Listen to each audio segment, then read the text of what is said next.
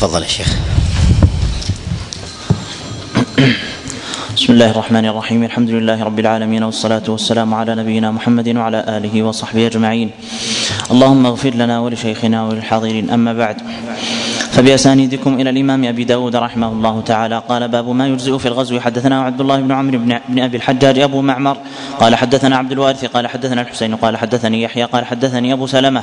قال حدثني بسر بن سعيد. قال حدثني زيد بن خالد الجهني. أن رسول الله صلى الله عليه وسلم قال من جهز غازيا في سبيل الله فقد غزا ومن خلفه في أهله بخير فقد غزا. حدثنا سعيد بن منصور. قال قال أخبرنا ابن وهب. قال أخبرني عمرو بن الحارث عن يزيد بن أبي حبيب عن يزيد بن أبي سعيد مولى المهري. عن أبيه عن أبي سعيد الخدري رضي الله عنه أن رسول الله صلى الله عليه وسلم بعث إلى بني لحيان وقال ليخرج من كل رجلين رجل. ثم قال للقاعد أيكم خلف الخارج في أهله وماله بخير كان له مثل نصف أجر الخارج. بسم الله الرحمن الرحيم وصلى الله وسلم وبارك على نبينا محمد وعلى آله وأصحابه ومن تبعهم بإحسان إلى يوم الدين. حديث زيد خالد بن الجهني من جهز غازيا في سبيل الله فقد غزا. جاء من وجه آخر وهم وغلط ومن حديث عطاء عن زيد بن خالد الجهني قال من فطر صائما فله مثل أجره. فوهم في المتن.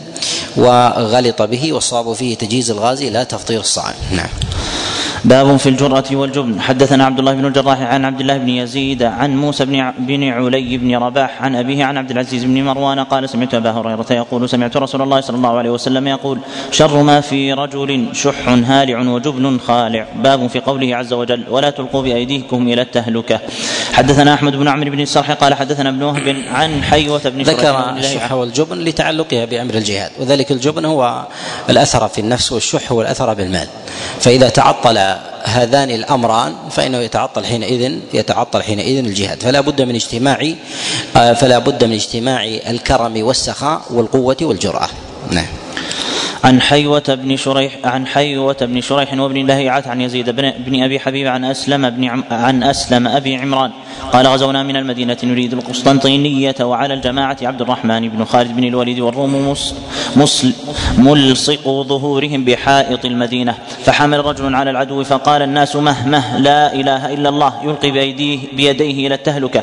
فقال أبو أيوب إنما أنزلت هذه الآية فينا معشر الأنصار لما نصر الله نبيه صلى الله عليه وسلم وأظهر الإسلام قلنا هلم نقيم في أموالنا ونصلحها. فأنزل الله عز وجل وأنفقوا في سبيل الله ولا تلقوا بأيديكم إلى التهلكة. فليلقوا بأيدينا إلى التهلكة أن نقيم في أموالنا ونصلحها وندع الجهاد.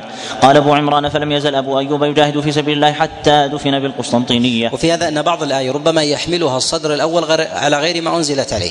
وهذا إذا كان في الصدر الأول في زمن الصحابة وزمن التابعين يحملون الآية على غير غير ما أرادها الله فإنه في المتأخرين من باب من باب أولى. وقول الله عز وجل ولا تلقوا بأيديكم إلى التهلكة. يظن الناس أنه إلقاء بالنفس. المراد بذلك هو عدم الإلقاء بها في سبيل الله. وذلك بعدم بعدم الإعانة والمدد لمن جاهد في سبيل الله. وكذلك أيضا عدم تسديد المجاهد بالتحريض. وكذلك أيضا بالقوة المادية. نعم. باب في الرمي. حدثنا سعيد بن منصور قال حدثنا عبد الله بن مبارك قال حدثني عبد الرحمن بن يزيد بن جابر قال حدثني أبو سلام عن خالد بن. عن خالد بن زيد عن عقبة بن عامر قال سمعت رسول الله صلى الله عليه وسلم يقول إن الله عز وجل يدخل بالسهم الواحد ثلاثة نفر الجنة صانعه يحتسب في صنعته الخير والرامي به ومنبله وارموا واركبوا وان ترموا أحب إلي من أن تركبوا ليس من له إلا ثلاث تأديب الرجل فرسه وملاعبته أهله ورميه بقوسه ونبله ومن ترك الرمي بعدما علمه رغبة عنه فإنها نعمة تركها أو قال كفرها. حدثنا سعيد بن منصور قال حدثنا عبد الله بن وهب قال أخبرني عمرو بن الحارث عن أبي عن حينما قرن النبي صلى الله عليه وسلم ملاعبة الأهل مع تأديب الفرس والرمي بالقوس وهما أمران يتعلقان بأمر الأمة والجهاد فيه إشارة إلى أهمية الأسرة والعناية بها. وكذلك أيضا مقام العلاقة الزوجية التي تكون بين بين الزوجين ومنزلتها عند الله. نعم. عن أبي علي ثمامة بن شفي الهمداني أنه سمع عقبة بن عامر الجهني يقول سمعت رسول الله صلى الله عليه وسلم وهو على المنبر يقول وأعدوا لهم ما استطعتم من قوة. ألا إن القوة الرمي ألا إن القوة الرمي ألا إن القوة الرمي. باب في من يغزو يلتمس الدنيا. حدثنا حيوة بن شريح الحضرمي قال حدثنا بقية قال حدثني بحير عن خالد بن عدان عن أبي بحرية عن معاذ بن جبل عن رسول الله صلى الله عليه وسلم أنه قال الغزو غزوان فأما من ابتغى وجه الله وأطاع الإمام وانفق الكريمة وياسر الشريك واجتنب الفساد فإن نومه ونبهه أجر كله. وأما من غزا فخرا ورياء وسمعة وعصى الإمام وسد في الأرض فإنه لم يرجع بالكفاف فإنه لم يرجع بالكفاف. حدثنا أبو توبة الربيع بن نافع عن ابن المبارك عن ابن أبي ذئب عن القاسم عن بكير بن عبد الله بن الأشج عن, عن ابن مك مكرز عن رجل من أهل الشام. عن أبي هريرة أن رجلا قال يا رسول الله رجل يريد الجهاد في سبيل الله وهو يبتغي عرضا من عرض الدنيا فقال النبي صلى الله عليه وسلم لا أجر له. فأعظم ذلك الناس وقالوا للرجل عد لرسول الله صلى الله عليه وسلم فلعلك لم تفهمه. فقال يا رسول الله رجل يريد الجهاد في سبيل الله وهو يبتغي عرضا من عرض الدنيا فقال لا أجر له. فقالوا للرجل عد لرسول الله صلى الله عليه وسلم فقال له الثالثة فقال له لا أجر له. حدثنا حفص بن عمر قال حدثنا شعبة عن عمرو بن مرة عن أبي وائل عن أبي موسى أن عربيا جاء إلى رسول الله صلى الله عليه وسلم فقال إن الرجل يقاتل للذكر ويقاتل ليحمد ويقاتل ليغنم ويقاتل ليرى مكانه. فقال رسول الله صلى الله عليه وسلم من قاتل حتى تكون كلمة الله هي هي أعلى فهو في سبيل الله عز وجل. حدثنا علي بن مسلم قال حدثنا أبو داود عن شعبة عن عمرو قال سمعت من أبي وائل حديثا فأعجبني فذكر معنى وفي هذا أيضا أن حظ النفس والعلو في الأرض والعناية بالجاه والمال ربما يزهق الإنسان نفسه لأجلها يزهق الإنسان نفسه لأجلها ويعجب الإنسان يعني من أمثال هذه الأمور. أن الإنسان يموت لأجل أن يحمد من ورائه وهو يستقبل وعيدا. يستقبل وعيدا. ولهذا جاء النبي عليه الصلاة والسلام من حديث أبي هريرة أن من أول ما تسع به النار ثلاثة وذكر منهم الرجل الذي قاتل آه، ليقال جريء فقاتل ليقتل ليقال جريء بعد موته ثم أول من تسعر بهم النار. وهذا يدل على أن التعلق بأمثال هذه الأشياء إذا كان دون الموت دون الموت إذا وصل إلى الموت فما دون الموت من باب أولى. أن يضحي بدينه ويضحي بماله وأن يضحي بأمره. هذا كله من باب من باب أولى أن يتنازل لاجل لأجل الجاه. ولهذا لا غرابة أن يتنازل الإنسان عن بعض دينه إذا كان يتنازل عنه كله. إذا كان يتنازل عنه عنه كله. وهذا من أعظم العبر أن القلب إذا صرفه الإنسان لغير الله سبحانه وتعالى أنه أخذ من دينه بمقدار ذلك المصروف بمقدار ذلك المصروف. نعم. حدثنا مسلم بن حاتم الأنصاري قال حدثنا عبد الرحمن بن مهدي قال, قال حدثنا محمد بن ابي الوضاح عن العلاء بن عبد الله بن رافع عن حنان بن خارجة عن عبد الله بن عمرو قال قال عبد الله بن عمرو رضي الله عنهما يا رسول الله يخ رضي الله عنهما يا رسول الله أخبرني عن الجهاد والغزو فقال يا عبد الله بن عمرو إن قاتلت صابرا محتسبا بعثك الله صابرا محتسبا وإن قاتلت مرائيا مكاثرا بعثك الله مرائيا مكاثرا يا عبد الله بن عمرو على أي حال قاتلت وقتلت بعثك الله على تلك الحال باب في فضل الشهادة حدثنا حنان بن خارجه مجهول ولا يعرف. نعم.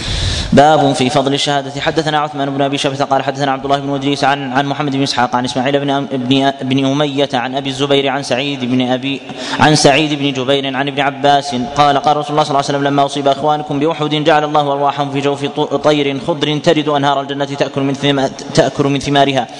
وتأوي إلى قناديل من ذهب معلقة في ظل العرش فلما وجدوا طيب مأكلهم ومشربهم ومقيلهم قالوا من يبلغ إخواننا عنا أن أحياء في الجنة نرزق لئلا يزهدوا في الجهاد ولا ينكلوا عند الحرب. فقال الله تعالى أنا أبلغكم أنا أبلغهم عنكم. فقال قال فأنزل الله ولا تحسبن الذين قتلوا في سبيل الله أمواتا. إلى آخر الآية.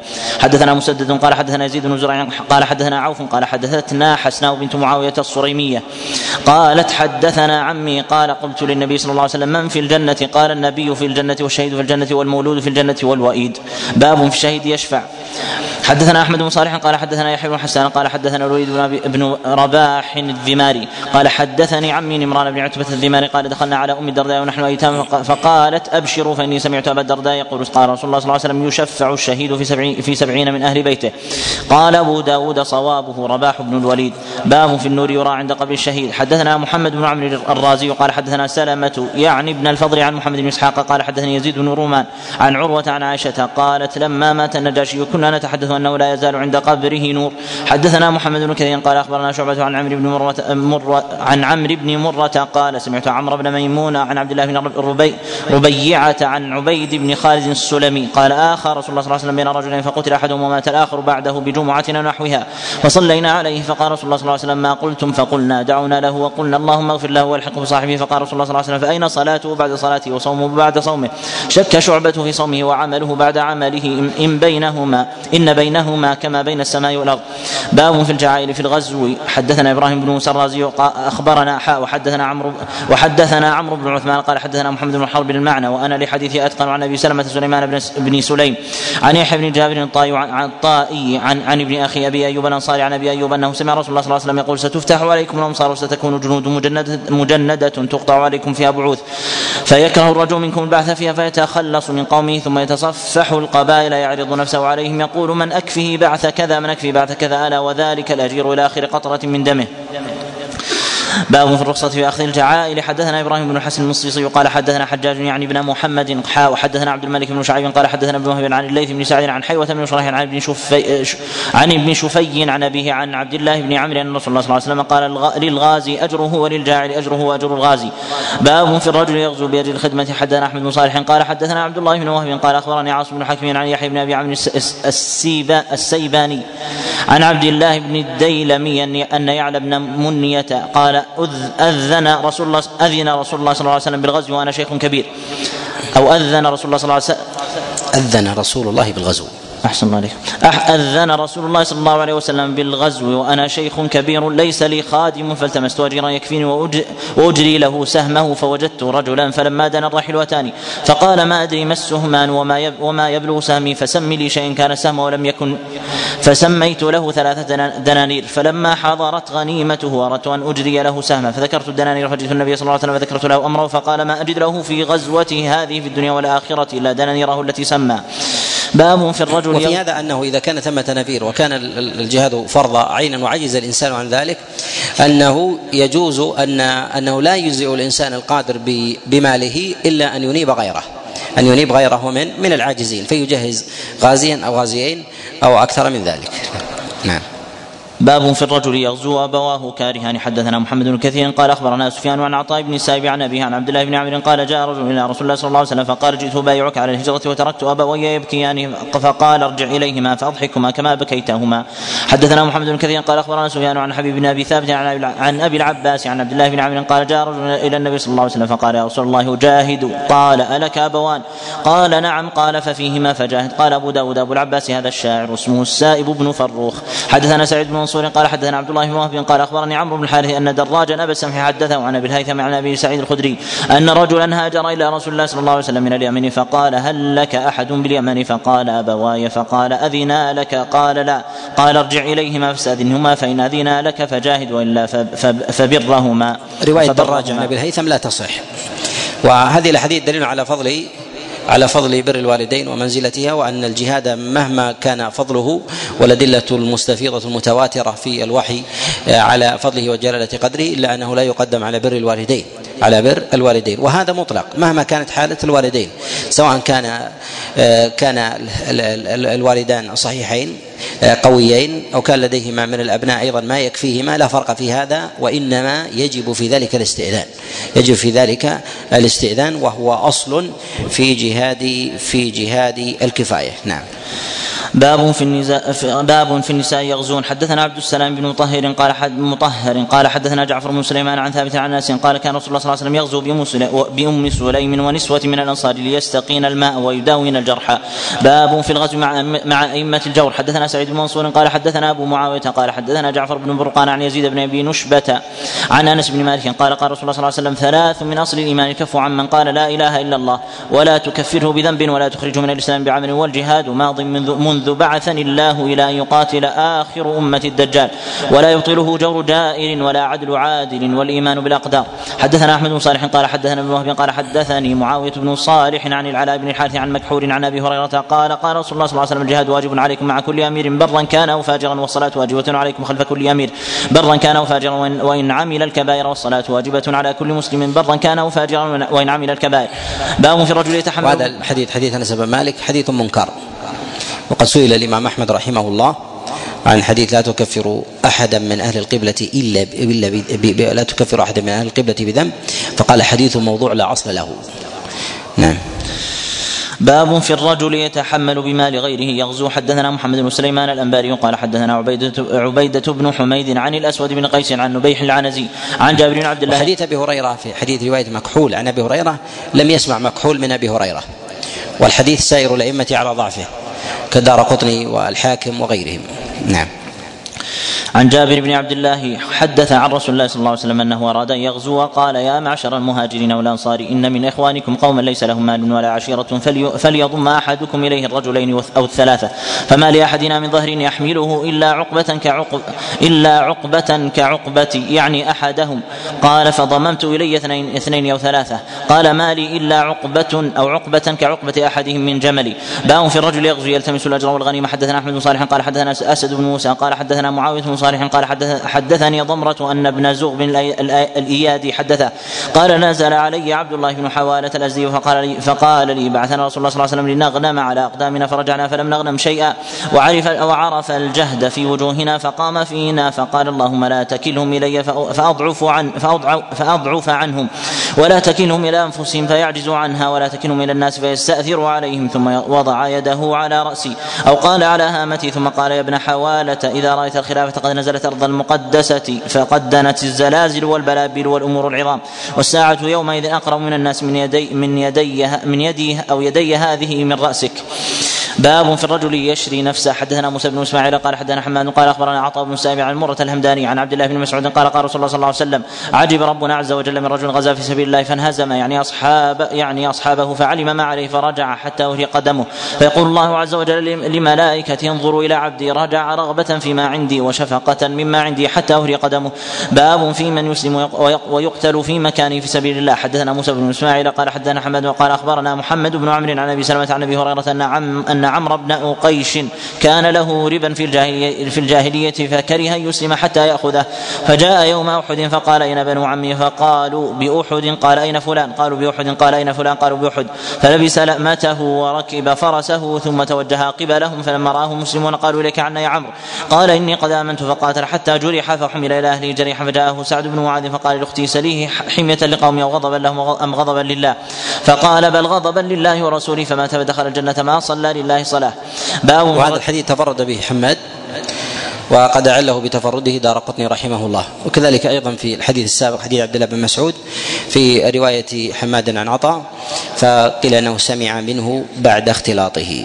نعم. أحسن الله عليكم باب في الرجل يموت بسلاحه. حدثنا أحمد بن صالح قال حدثنا عبد الله بن وهب قال أخبرني يونس عن ابن شهاب قال أخبرني عبد الرحمن وعبد الله بن كعب بن مالك قال أحمد كذا قال هو عن وعن كذا قال هو وعنبسة يعني ابن خالد. قال أحمد والصواب عبد الرحمن بن عبد الله أن سلمة بن بن الأكوع قال لما كان يوم خيبر قاتل أخي قتالا شديدا فارتد عليه سيفه فقتله فقال أصحاب رسول الله صلى الله عليه وسلم في ذلك وشك وشكوا فيه.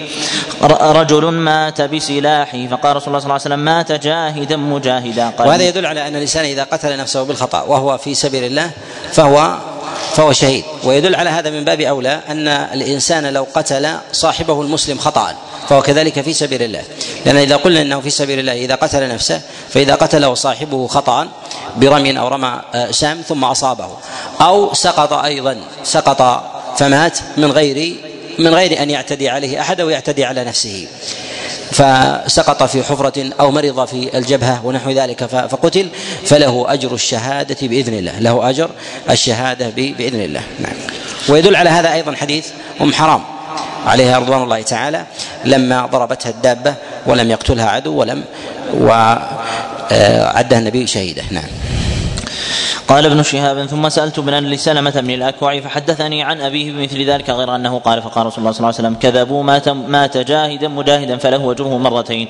حدثنا هشام بن خالد قال حدثنا الوليد عن معاوية بن أبي عن عن معاوية بن أبي سلام عن أبيه عن جده أبي سلام عن رجل من أصحاب النبي صلى الله عليه وسلم قال أغرنا على حي من جهينة فطلب رجل من المسلمين رجلا منهم فضربه فأخطأه وأصاب نفسه بالسيف فقال رسول الله صلى الله عليه وسلم أخوكم يا معشر المسلمين. فابتدره الناس فوجدوه قد مات فلفه رسول الله صلى الله عليه وسلم بثيابه ودمائه وصلى عليه ودفنه فقالوا يا رسول الله أشهيد هو؟ قال نعم وأنا له شهيد. باب في باب الدعاء عند اللقاء. حدثنا الحسن بن علي قال حدثنا حدثنا ابن أبي مريم قال حدثنا موسى بن يعقوب الزمعي أو الزمعي. عن أبي عن أبي حازم عن سهل بن سعد قال قال رسول الله صلى الله عليه وسلم ثنتان لا تردان أو قلما تردان الدعاء عند النداء وعند البأس حتى يلحم بعضه بعضا. قال موسى وحدثني رزق بن سعيد بن عبد الرحمن عن أبي حازم عن سعيد بن سعد عن النبي صلى الله عليه وسلم قال وتحت المطر. باب في من سأل الله الشهادة. حدثنا هشام بن خالد أبو مروان وابن مصفى قال حدثنا بقية عن ابن ثوبان عن أبيه يرد, يرد إلى يرد إلى مكحول إلى مالك إلى إلى مالك بن يخامر أن معاذ بن جبل حدث انه, أنه سمع رسول الله صلى الله عليه وسلم يقول من قاتل في سبيل الله فواق ناقه فقد وجبت له الجنة ومن سأل الله القتل من نفسه صادقا ثم مات وقتل فإن له أجر شهيد. فإن له أجر شهيد. زاد ابن مصفى من هنا ومن جرح هو يأخذ أجر الشهيد ولكن لا يأخذ حكمه. يأخذ أجر الشهيد ولكن لا يأخذ حكمه يعني من الأحكام الدنيوية المتعلقة المتعلقة بذلك وذلك فضل الله يؤتيه يؤتيه من يشاء. وفيه أيضا أن الإنسان قد يسأل الله الشهادة ولا يؤتاها في الدنيا لكن يؤتى أجرها. لله عز وجل في ذلك في ذلك حكمة. نعم. زاد ابن المصفى من هنا ومن جرح جرحا في سبيل الله ونكب نكبة فإنها تجيء يوم القيامة كأغزر ما كانت لونها لون الزعفران وليحارح المسك من خرج به فخراج في سبيل الله عز وجل فإن عليه طابع الشهداء. باب في كراهية جز نواصي الخيل وأذنابها حدثنا أبو توبة عن الهيثم بن حميد حا وحدثنا خشيش بن أصرم.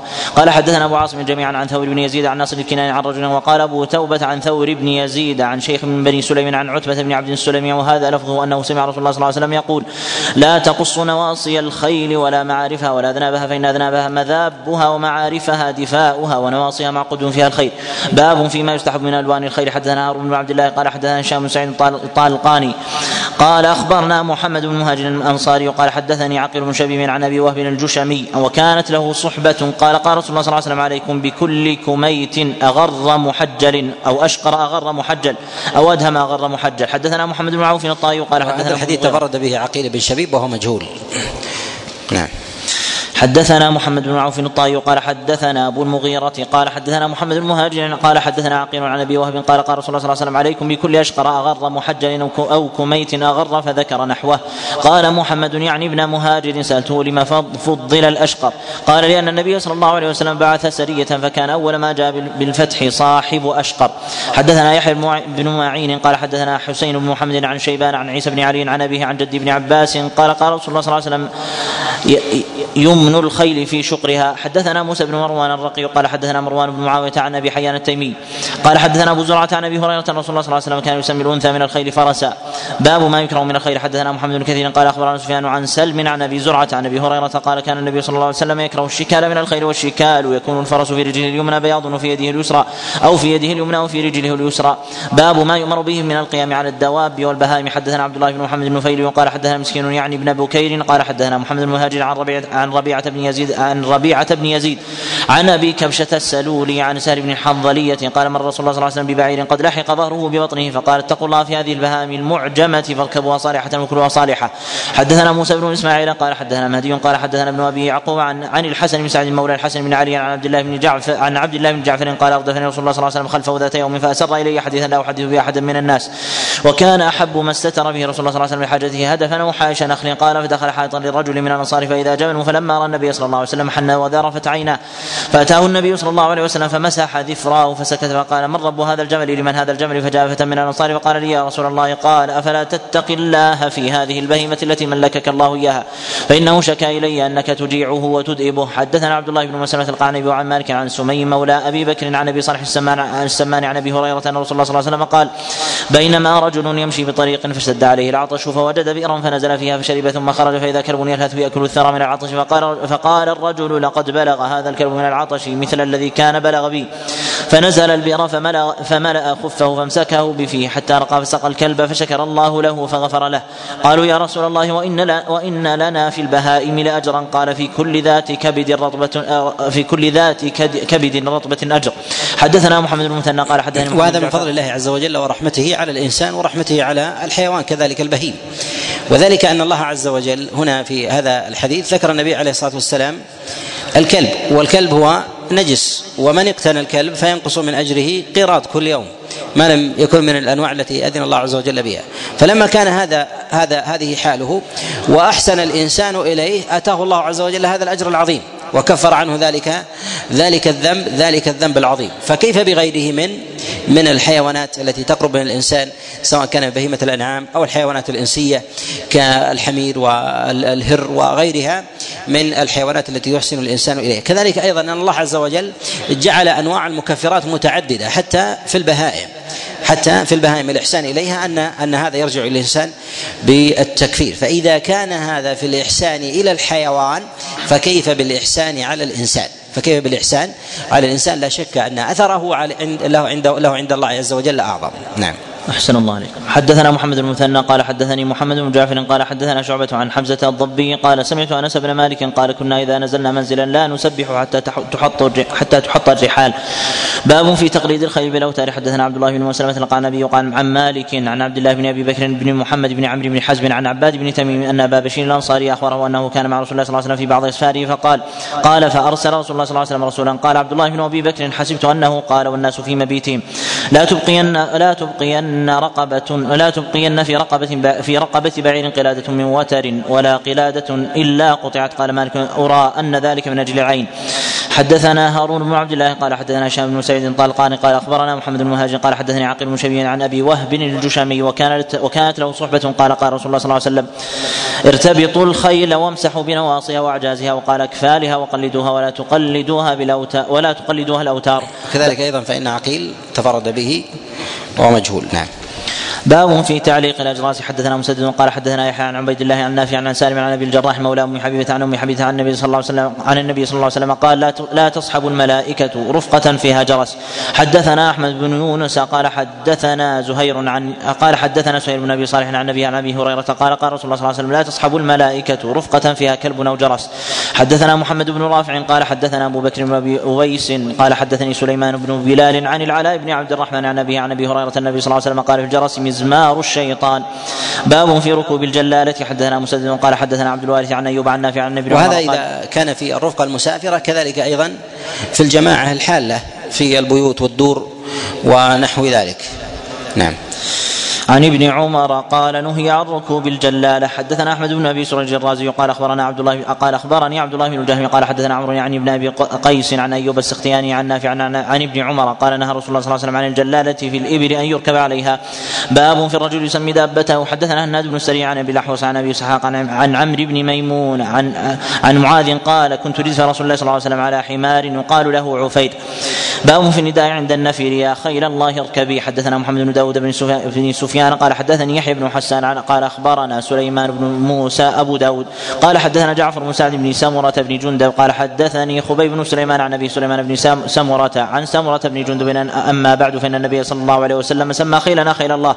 إذا فزعنا وكان رسول الله صلى الله عليه وسلم يأمرنا إذا فزعنا بالجماعة والصبر والسكينة وإذا قتلنا. باب النهي عن لعن البهيمة. هذا الحديث لا يصح إسناده مظلم. نعم. باب النهي عن لعن البهيمة. حدثنا سليمان بن حرب قال حدثنا أحمد عن أيوب عن أبي قلبة عن عن أبي المهلب عن عمران بن حسين أن النبي صلى الله عليه وسلم كان في سفر فسمع لعنة فقال ما هذه؟ قالوا هذه فلانة لعنت راحلتها. فقال النبي صلى الله عليه وسلم ضعوا عنها فإنها ملعونة فوضعوا عنها. قال عمران كان ينظر إليها ناقة ورقاء. باب في التحريش بين البهائم. حدثنا محمد بن علاء قال أخبرني يحيى بن آدم عن قطوة بن وهذا يدل ان أن الإنسان يجب عليه أن لا يعتاد على اللعن. وذلك بلعن البهائم وربما لعن الجمادات وغير ذلك فإنه ربما ربما استجيبت. نعم. عن قطبة بن عبد العزيز عن عبد عن الأعمش عن أبي يحيى القتات عن عن مجاهد عن ابن عباس قال نهى رسول الله صلى الله عليه وسلم عن التحريش بين البهائم. باب في وسم الدواب وهذا الحديث الصواب فيه أنه مرسل. نعم. باب في وسم الدواب. حدثنا حفص بن عمر قال حدثنا شعبة عن هشام بن زيد عن أنس قال أتيت النبي صلى الله عليه وسلم باخ لي حين ولد ليحنكه فإذا هو في مربد في مربد يسم غنما أحسبه. قال في آذانها. حدثنا محمد بن كثير قال أخبرنا سفيان عن أبي زبير عن جابر عن النبي صلى الله أن النبي صلى الله عليه وسلم مر عليه في حمار قد وسم في وجهه في تحنيك المولود. هل المولود تحنيكه خاص بالنبي عليه الصلاة والسلام وهو مضغ تمرة عند ولادته فأول ما يدخل إلى جوفه التمر هل هو خاص بالنبي عليه الصلاة والسلام أو أو كذلك يبقى سنة لمن بعده؟ اختلف العلماء في هذه على قولين وأظهر أنه خاص بالنبي صلى الله عليه وسلم. نعم. حدثنا محمد بن كثير قال أخبرنا سفيان عن أبي الزبير عن جابر أن النبي صلى الله عليه وسلم مر عليه بحمار قد وسم في وجهه فقال أما بلغكم أني لعنت من وسم البهيمة في وجهها أو ضربها في وجهها فنهى عن ذلك. باب في كراهية الحمر تنزى على الخيل حدثنا قتيبة بن سعيد قال حدثنا الليث عن يزيد بن أبي حبيب عن أبي الخير عن أبي عن أبي زرير عن علي بن أبي طالب قال أهديت لرسول الله صلى الله عليه وسلم بغلة فركبها فقال علي لو حملنا الحمير على الخيل فكانت لنا مثل هذه. وقال رسول الله صلى الله عليه وسلم إنما يفعل ذلك الذين لا يعلمون. باب في ركوب ثلاثة على الداب على دابة. حدثنا أبو صالح محبوب بن موسى قال أخبرنا أبو إسحاق الفزاري عن عاصم بن سليمان عن مورق العجلي قال حدثني عبد الله بن جعفر قال قال كان النبي صلى الله عليه وسلم إذا قدم من سفر استقبل فأينا استقبل أولا؟ جعله أمامه فاستقبل بي فحملني أمامه ثم استقبل بحسن الحسين فجعله خلفه ودخلنا المدينة وإنا كذلك وإنا لكذلك باب في الوقوف على على الدابة. حدثنا عبد الله عبد الوهاب بن نجدة قال حدثنا ابن عياش عن يحيى بن عن يحيى عن عن يحيى عن يحيى بن أبي عمرو السيباني عن أبي مريم عن أبي هريرة عن النبي صلى الله عليه وسلم قال إياي أن أن تتخذوا ظهور دوابكم منابر فإن الله إنما سخرها لكم لتبلغكم إلى بلد لم تكونوا بالغيه إلا بشق الأنفس وجعل لكم الأرض فعليها فاقضوا حاجاتكم. باب في الجنائب. حدثنا محمد بن رافع قال حدثنا ابن أبي فديك قال حدثني عبد الله بن أبي يحيى قال عن سعيد بن أبي هند قال قال أبو هريرة قال رسول الله صلى الله عليه وسلم تكون إبل للشياطين وبيوت للشياطين فأما إبل الشياطين فقد رأيتها يخرج أحدكم بنجيبات معه قد أسمنها فلا يعلو بعيرا منها ويمر بأخيه قد انقطع به فلا يحمله وأما بيوت الشياطين فلم ارها كان كان سعيد يقول لا أراها إلا هذه الأقفاص التي يستر الناس بالديباج. ويحتمل أن تكون السيارات. ويحتمل أن تكون السيارات. لأن النبي عليه الصلاة والسلام يقول اما بيوت الشياطين فلا مرها. باعتبار أنها تسير كحال الغرف والحجر. فالان تنوعت صناعة الناس. واصبح هناك السيارات الخاصه والباصات وكذلك أيضا المراكب الطويلة والقاطرات التي تنتقل من بلد إلى بلد وهي كحال البيوت المتنقلة. البيوت المتنقلة وهذا من أمارات نبوته عليه الصلاة والسلام. نعم. باب في السرعة في السير حدثنا موسى بن إسماعيل قال حدثنا أحمد قال أخبرنا سهيل بن صالح عن ابي عن أبي هريرة أن رسول الله صلى الله عليه وسلم قال إذا سافرتم في الخصب فأعطوا الابل حقها وإذا سافرتم في الجدب فاسرعوا السير فإن فإذا أردتم التعريس فتنكبوا عن الطريق. حدثنا عثمان بن أبي شيبة قال حدثنا يزيد بن هارون قال أخبرنا هشام عن الحسن عن جابر بن عبد الله عن النبي صلى الله عليه وسلم نحو هذا قال ويظهر هذا في قول النبي عليه الصلاة والسلام ابل للشيطان وبيوت للشيطان. وليس المراد بذلك أنها في ذاتها شيطان ولكن المراد بذلك أنها تتعطل عن حقها فتخرج عما أوجدها الله عز وجل عليه. فيمر الإنسان بمركبة لرجل متعطل أو فقير أو ليس لديه قدرة ثم تمر هذه المركبة والقاطرة ليس فيها إلا اثنين أو ثلاثة وهي تتسع لمئة ثم لا تأخذ المحتاجين ولا ولا الفقراء ولا المعوزين. فهذه تسمى تسمى بأنها مراكب للشيطان. بأنها خولفت ما وضعت له من جهة الأصل ما أوجدها الله عز وجل له من أن يقوم الناس. من كان مقتدرا بماله ومن كان عاجزا يعان يعان عليها. نعم. عن جابر بن عبد الله عن النبي صلى الله عليه وسلم نحو هذا قال بعد قوله حقا ولا تع ولا تعدوا المنازل. حدثنا عمرو بن علي قال حدثنا خالد بن يزيد قال حدثنا أبو جعفر الرازي عن ربيع بن أنس عن أنس قال قال رسول الله صلى الله عليه وسلم عليكم بالدلجة فإن الأرض تطوى بالليل. باب باب رب الدابة احق بصدرها. حدثنا بصدرها. حدثنا أحمد في سماع الحسن من جابر نظر. تكلم فيه بعضهم. منهم من يثبته ومنهم من ينفيه. نعم. حدثنا أحمد بن محمد بن ثابت المروزي قال حدثنا علي بن حسين قال حدثني أبي قال حدثني عبد الله بن بري بن بريدة قال سمعت أبي بريدة يقول بينما رسول الله صلى الله عليه وسلم يمشي دار رجل معه حمار فقال يا رسول الله اركب. وتأخر الرجل فقال رسول الله صلى الله عليه وسلم لا أنت أحق بصدر دابتك مني إلا أن تجعله لي. قال فإني قد جعلته لك فركب.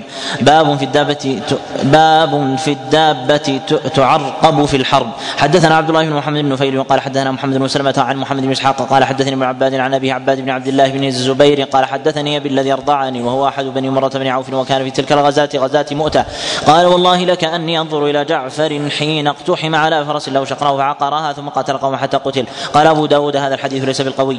باب في السبق. حدثنا أحمد بن موسى قال حدثنا ابن أبي ذئب عن نافع بن أبي نافع عن أبي هريرة قال قال رسول الله صلى الله عليه وسلم لا سبق إلا في خف أو حافر أو نصل. حدثنا عبد الله بن مسلمة قال النبي عن مالك عن نافع عن عبد الله بن عمر أن رسول الله صلى الله عليه وسلم سابق بين الخيل التي التي قد اضمرت من الحيفاء وقد أم وكان امدها ثنية الوداع. وسابق بين الخيل التي لم تضمر من الثنية إلى مسجد بني زريق وإن عبد الله من وإن عبد الله ممن سابق بها. حدثنا مسدد قال حدثنا المعتمر عن عبيد الله عن نافع عن ابن عمر أن نبي الله صلى الله عليه وسلم كان يضمر الخيل يسابق بها. حدثنا أحمد بن حنبل. والنهي في ذلك أن يتدافع الناس كما في عادتهم في السابق أن يتدافعوا مالا ثم يتسابقون على على شيء. هذا منهي عنه إلا في هذه الثلاثة. يتدافع الناس؟ فالفائز يأخذ هذا هذا المبلغ أو ذلك ذلك المدفوع سواء كان عينا أو غير غير عين. وأما ما يباح من عدا هذه الثلاثة أن يضرب شخص من هؤلاء المشاركين مبلغا من عنده منفردا فهذا جائز. أو يكون خارج المشاركين. أما إذا دفع المشاركون جميعا مالا ليأخذه الفائز فهذا لا يجوز إلا في هذه الثلاثة. ويبقى حينئذ قمارا. وأذن الله عز وجل به في مثل هذه الحال. نعم. أحسن الله عليكم حدثنا أحمد بن حنبل قال حدثنا عقبة بن خالد عن عبيد الله عن نافع عن ابن عمر أن النبي صلى الله عليه وسلم سبق بين الخيل وفضل القرح في الغاية. باب في السبق على الرجل. حدثنا أبو صالح عن طيك ومحبوب بن موسى قال أخبرنا أبو إسحاق عن هشام بن عروة عن أبيه عن أبيه وعن أبي سلمة عن عائشة أنها كانت مع النبي صلى الله عليه وسلم فسبقته فسبقته على رجل فسابقته فسبقته على رجلي. فلما حملت اللحم سابقته فسبقني. فقال هذه بتلك السبقة. باب في المحلل. حدثنا مسدد قال حدثنا حسين بن نمير قال ابن نمير قال حدثنا سفيان بن حسين حاء. وحدثنا علي بن مسلم قال حدثنا عباد بن عوام قال أخبرنا سفيان بن حسين المعنى عن الزهري عن سعيد بن مسيب عن أبي هريرة عن النبي صلى الله عليه وسلم قال من أدخل فرسا بين فرسين يعني وهو لا يؤمن وهو لا يؤمن أن يسبق فليس بقمار.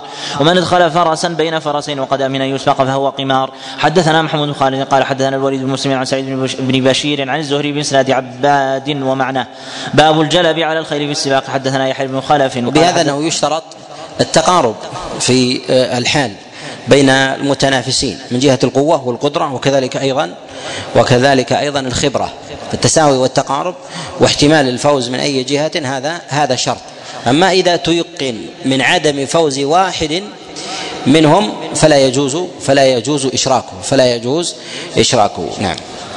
حدثنا يحيى بن خلف قال حدثنا عبد الله بن عبد المجيد قال حدثنا عن بسة حا وحدثنا مسدد قال حدثنا بشر بن المفضل عن عن حميد الطويل عن جميعا عن الحسن عن عمران بن حسين عن النبي صلى الله عليه وسلم قال لا جلب ولا جنب زاد يحيى في حديث في الرهان. حدثنا ابن المثنى قال حدثنا عبد الله عن سعيد عن قتادة قال الجلب والجنب في الرهان باب في السيف يحلى. حدثنا مسلم بن إبراهيم قال حدثنا جرير بن حازم قال حدثنا قتادة عن أنس قال كانت قبيعة سيف رسول الله صلى الله عليه وسلم فضة.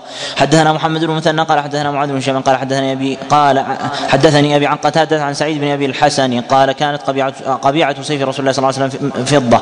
قال قتادة وما علمت أحدا تابعه على ذلك. حدثنا محمد بن مشتاق قال حدثني يحيى بن كثير أبو غسان العنبري عن عثمان بن سعد عن أنس بن مالك قال كان فذكر مثله. باب في النبل يدخل يدخل وهذا يدل على جواز استعمال الذهب والفضة من غير من غير اللبس أن يستعملها الإنسان. وذلك كالسلاح. كذلك أيضا في القلم باعتبار إنه لا يلبس. أما ما يلبس سواء كان حليا أو كان مثلا بعض الأشياء التي يلبسها الإنسان كالنظارة أو الحزام أو الخاتم أو غير ذلك فهذه ملبوسات. مهما تنوعت أو أحدثت في زمن فإنه فإنه لا يجوز دخولها في دائرة اللبس. وأما الاستعمال من غير من غير لبس فجائز على الصحيح. نعم.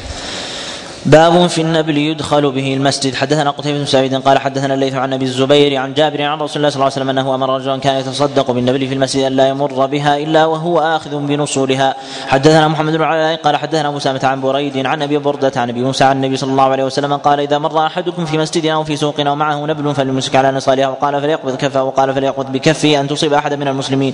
باب في النهي أن يتعاطى السيف مسلولا حدثنا موسى بن إسماعيل قال حدثنا حماد عن أبي الزبير عن جابر أن النبي صلى الله عليه وسلم نهى يتعاطى السيف مسلولا حدثنا محمد بن بشار قال حدثنا قريش بن انس قال حدثنا أشعث عن الحسن عن سمرة بن جندب أن رسول الله صلى الله عليه وسلم نهى أن يقد السير بين إصبعين. باب في لبس وهذا الحديث منكر. باب في لبس الدروع. حدثنا مسدد قال حدثنا سفيان قال حسبت أني سمعت يزيد بن خصيفة يذكر يزيد بن ابن خصيفة يذكر عن سعيد بن يزيد عن رجل قد سماه أن رسول الله صلى الله عليه وسلم ظاهر يوم أحد بين درعين أو لبس درعين. باب في الرايات والألوية. حدثنا إبراهيم بن موسى الرازي قال أخبرنا وبهذا نعلم أن تحريم الألعاب التي آه، تكون بمهارة مثل الرمي أن توضع مثلا آه، شيء يوضع على الكف ثم يرمى أو يوضع على الرأس أو يرمى أو يوضع على البطن أو يرمى أو غير ذلك هذه محرمة. ولا ولا تجوز لأنها ربما ربما أدت إلى فساد. نعم. باب في الرايات والألوية. حدثنا إبراهيم بن سرازي قال أخبرنا ابن أبي زائدة قال أخبرنا أبو يعقوب الثقفي قال حدثني يوسف بن عبيد مولى محمد بن القاسم قال بعثني محمد بن القاسم إلى البراء بن عازب يسأله إلى يسأله عن رأية رسول الله صلى الله عليه وسلم ما كانت. فقال كانت سوداء مربعة من نمرة. حدثنا إسحاق بن إبراهيم المروزي قال حدثنا يحيى بن آدم قال حدثنا شريك عن عما عن عمان الدهني. عن أبي الزبير عن جابر يرفعه إلى النبي صلى الله عليه وسلم أنه كان لواؤه يوم دخل مكة أبيض. حدثنا عقبة بن مكرم بن مكرم حدثنا عقبة بن مكرم قال حدثنا سلم بن قتيبة عن شعبة عن عن سماك عن رجل من قومه عن آخر منهم قال رأيت راية رسول الله صلى الله عليه وسلم صفراء. باب في الانتصار في الانتصار ولا يثبت استحباب لون معين في الرايات وإنما يفعل ما يميز به ما ما يتميز به المسلمون عن غيره ما يتميز به المسلمون عن غيره فلا يتعصبون للون ولا إلى رمز ولا إلى علامة أو إلى رسم أو غير ذلك. فكل ذلك على السعة نعم. باب في الانتصار برذل الخيل والضعفة. حدثنا محمد بن فضل الحراني وقال حدثنا الوليد قال حدثنا حدثنا ابن جابر عن زيد بن عطاة الفزاري عن جبير بن نفير عن جبير بن نفير الحضرمي وانه كان أنه سمع أبا الدرداء يقول سمعت رسول الله صلى الله عليه وسلم يقول أبغوني الضعفاء فإنما ترزقون وتنصرون بضعفائكم. قال أبو داود زيد بن عطاة أخو عدي بن بن ارطات باب في الرجل ينادي بالشعار. حدثنا سعيد بن منصور حدثنا سعيد بن منصور قال حدثنا يزيد بن هارون عن الحجاج الحجاج عن قتادة عن الحسن عن سمرة بن جندب قال كان شعار المهاجرين عبد الله وشعار الأنصار عبد الرحمن. حدثنا هناد عن ابن المبارك عن عكرمة بن عمار عن ياس بن سلمة عن أبيه قال غزونا مع أبي بكر رضي الله عنه زمن النبي صلى الله عليه وسلم فكان شعارنا أمت أمت. حدثنا محمد بن كثير قال أخبرنا سفيان عن أبي إسحاق عن المهلب بن أبي صورة قال أخبرني من سمع النبي صلى الله عليه وسلم يقول إن بيتم فليكن شعاركم حاميم لا ينصرون. ذلك حتى لا يختلطوا بالمشركين فيقتل بعضهم بعضا. فيكون لديهم عبارة رمزية ينطقونها فيعرف أن هذا ليس ليس من المشركين وهو من أهل الإسلام. نعم. باب ما يقول الرجل إذا سافر. حدثنا مسدد قال حدثنا يحيى قال حدثنا محمد بن عجلان قال حدثني سعيد القبري عن أبي هريرة قال كان رسول الله صلى الله عليه وسلم إذا سافر قال اللهم أنت الصاحب في السفر والخليفة في الأهل. الله اللهم إني أعوذ بك من وعثاء السفر وكافة المنقلب وسوء المنظر في الأهل والمال. اللهم طوي لنا الأرض وهون علينا السفر. حدثنا الحسن الحسن بن علي قال حدثنا عبد الرزاق قال أخبرني ابن جريج قال أخبرني أبو زهير أن علي الذي أخبره أن ابن عمر علمه أن رسول الله صلى الله عليه وسلم كان إذا استوى على بعيره خارجا إلى سفر كبر ثلاثة. ثم قال سبحان الذي سخر لنا هذا وما كنا له مقرنين وإنا إلى ربنا لمنقلبون. اللهم إني أسألك في سفرنا في سفرنا هذا البر والتقوى ومن العمل ما ترضى. اللهم هون علينا سفرنا هذا اللهم طوي اللهم طوي لنا البعد. اللهم أنت صاحب السفر والخليفة في الأهل والمال. وإذا رجع قالهن وزاد فيهن آيبون تائبون عابدون لربنا حامدون. وكان النبي صلى الله عليه وسلم وجيوشه إذا علوا الثنايا كبروا وإذا هبطوا سبحوا فوضعت الصلاة على ذلك. باب في الدعاء عند الوداع. حدثنا مسدد قال حدثنا عبد الله بن داود عن عبد العزيز بن عم عن عبد العزيز بن عمر عن إسماعيل بن جريج عن قزعة قال قال لي ابن عمر هلم ودعك كما ودعني رسول الله صلى الله عليه وسلم. أستودع الله دينك ومانتك وخواتيم عملك. حدثنا الحسن بن علي قال حدثنا يحيى بن إسحاق السيلحيني قال حدثنا حماد بن سلمة عن أبي جعفر الخطمي عن محمد بن كعب عن عبد الله الخطمي عن عبد الله الخطمي قال كان النبي صلى الله عليه وسلم إذا أراد أن يستودع الجيش قال استودعوا الله دينكم وأمانتكم وخواتم أعمالكم. وهذا الأصل أنه يكون من المقيم للمسافر. أنه يكون من المقيم للمسافر. لا من المسافر لي للمقيم باعتبار أن أن المسافر هو الذي عرضه على لتغير حاله بخلاف صاحب الإقامة. ولو ردها عليه حسن لكن الأصل أنها سنة للمقيم أن يقولها للمسافر. أحسن الله إليكم باب ما يقول الرجل إذا ركب حدثنا مسدد قال حدثنا أبو الأحوص قال حدثنا أبو إسحاق الهمداني. عن علي بن ربيعة قال شهدت عليا أوتي بدابة ليركبها فلما وضع رجله في ركاب قال بسم الله فلما سوى على ظهرها قال الحمد لله. ثم قال سبحان الذي سخر لنا هذا وما كنا له مقرنين وإنا إلى ربنا لمنقلبون. ثم قال الحمد لله. ثلاث مرات. ثم قال الله أكبر. ثلاث مرات. ثم قال سبحانك إني ظلمت نفسي فاغفر لي إنه لا يغفر الذنوب إلا أنت. ثم ضحك فقيل يا أمير المؤمنين من أي شيء ضحكت؟ قال رأيت النبي صلى الله عليه وسلم فعل كما فعلت ثم ضحك فقال فقلت يا رسول الله من أي شيء ضحكت؟ قال إن ربك تعالى يعجب من عبده إذا قال اغفر لي ذنوبي. يعلم أنه لا يغفر الذنوب غيري. باب ما يقول الرجل إذا نزل المنزل حدثنا عمرو بن عثمان قال حدثنا بقية قال حدثني صفوان قال حدثني شريح بن عبيد عن الزبير بن الوليد بن الوليد عن عبد الله بن عمر قال كان رسول الله صلى الله عليه وسلم إذا سافر فأقبل الليل قال يا أرض ربي وربك الله أعوذ بالله من شرك وشر ما فيك وشر ما خلق ما خلق فيك وشر ما يدب عليك وأعوذ بك من أسد وأسود ومن الحية والعقرب من ساكن البلد ومن والد وما ولد. باب في كراهية سير أول, أول الليل. حدثنا أحمد بن أبي شعيب الحراني قال حدثنا زهير قال حدثنا أبو الزبير عن جابر قال قال رسول الله صلى الله عليه وسلم لا ترسلوا فواشيكم. إذا غابت الشمس حتى تذهب فحمة العشاء فإن الشياطين تعيث إذا غابت الشمس حتى تذهب فحمة العشاء. باب في أي يوم يستحب السفر. حدثنا سعيد بن منصور قال حدثنا عبد الله بن المبارك عن يونس بن يزيد عن الزهري عن عبد الرحمن بن كعب بن مالك عن كعب بن مالك قال قلما كان رسول الله صلى الله عليه وسلم يخرج في سفر إلا يوم يوم الخميس. باب في الابتكار في السفر. حدثنا سعيد بن منصور قال حدثنا هشيم قال حدثنا يعلى بن بن عطاء قال حدثنا حدثنا عمارة بن حديد أو حديد قال عن صخر عن صخر الغامدي عن النبي صلى الله عليه وسلم قال اللهم بارك لأمتي في بكورها وكان إذا بعث سرية أو جيشا بعثهم من أول النهار وكان صخر رجلا تاجرا وكان يبعث تجارته من أول النهار فاثرى وكثر ماله. باب في عمارة بن حديد فيه جهالة ولكن الخبر جاء من طرق متعددة يدل أن له أصل وفضل البكور ثابت في الكتاب والسنة من جهة المعنى أما اللفظ بهذا الحديث فالحديث معلول بطرقه نعم.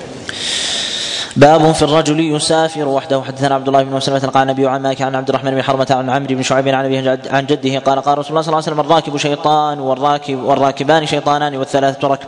باب في قوم يسافرون يؤمرون أحدهم. حدثنا علي بن بحر بن بري, بن بري قال حدثنا حاتم إسماعيل قال حدثنا محمد بن عجلان عن نافع عن النبي صلى الله عليه وسلم. وهذا الحديث بعض العلماء يعله ظاهر البخاري أنه يعله. ظاهر البخاري أنه أنه يعله. فالمراد بالنهي عن هؤلاء أن ينفردوا بسفر أن ينفرد الرجل بسفر.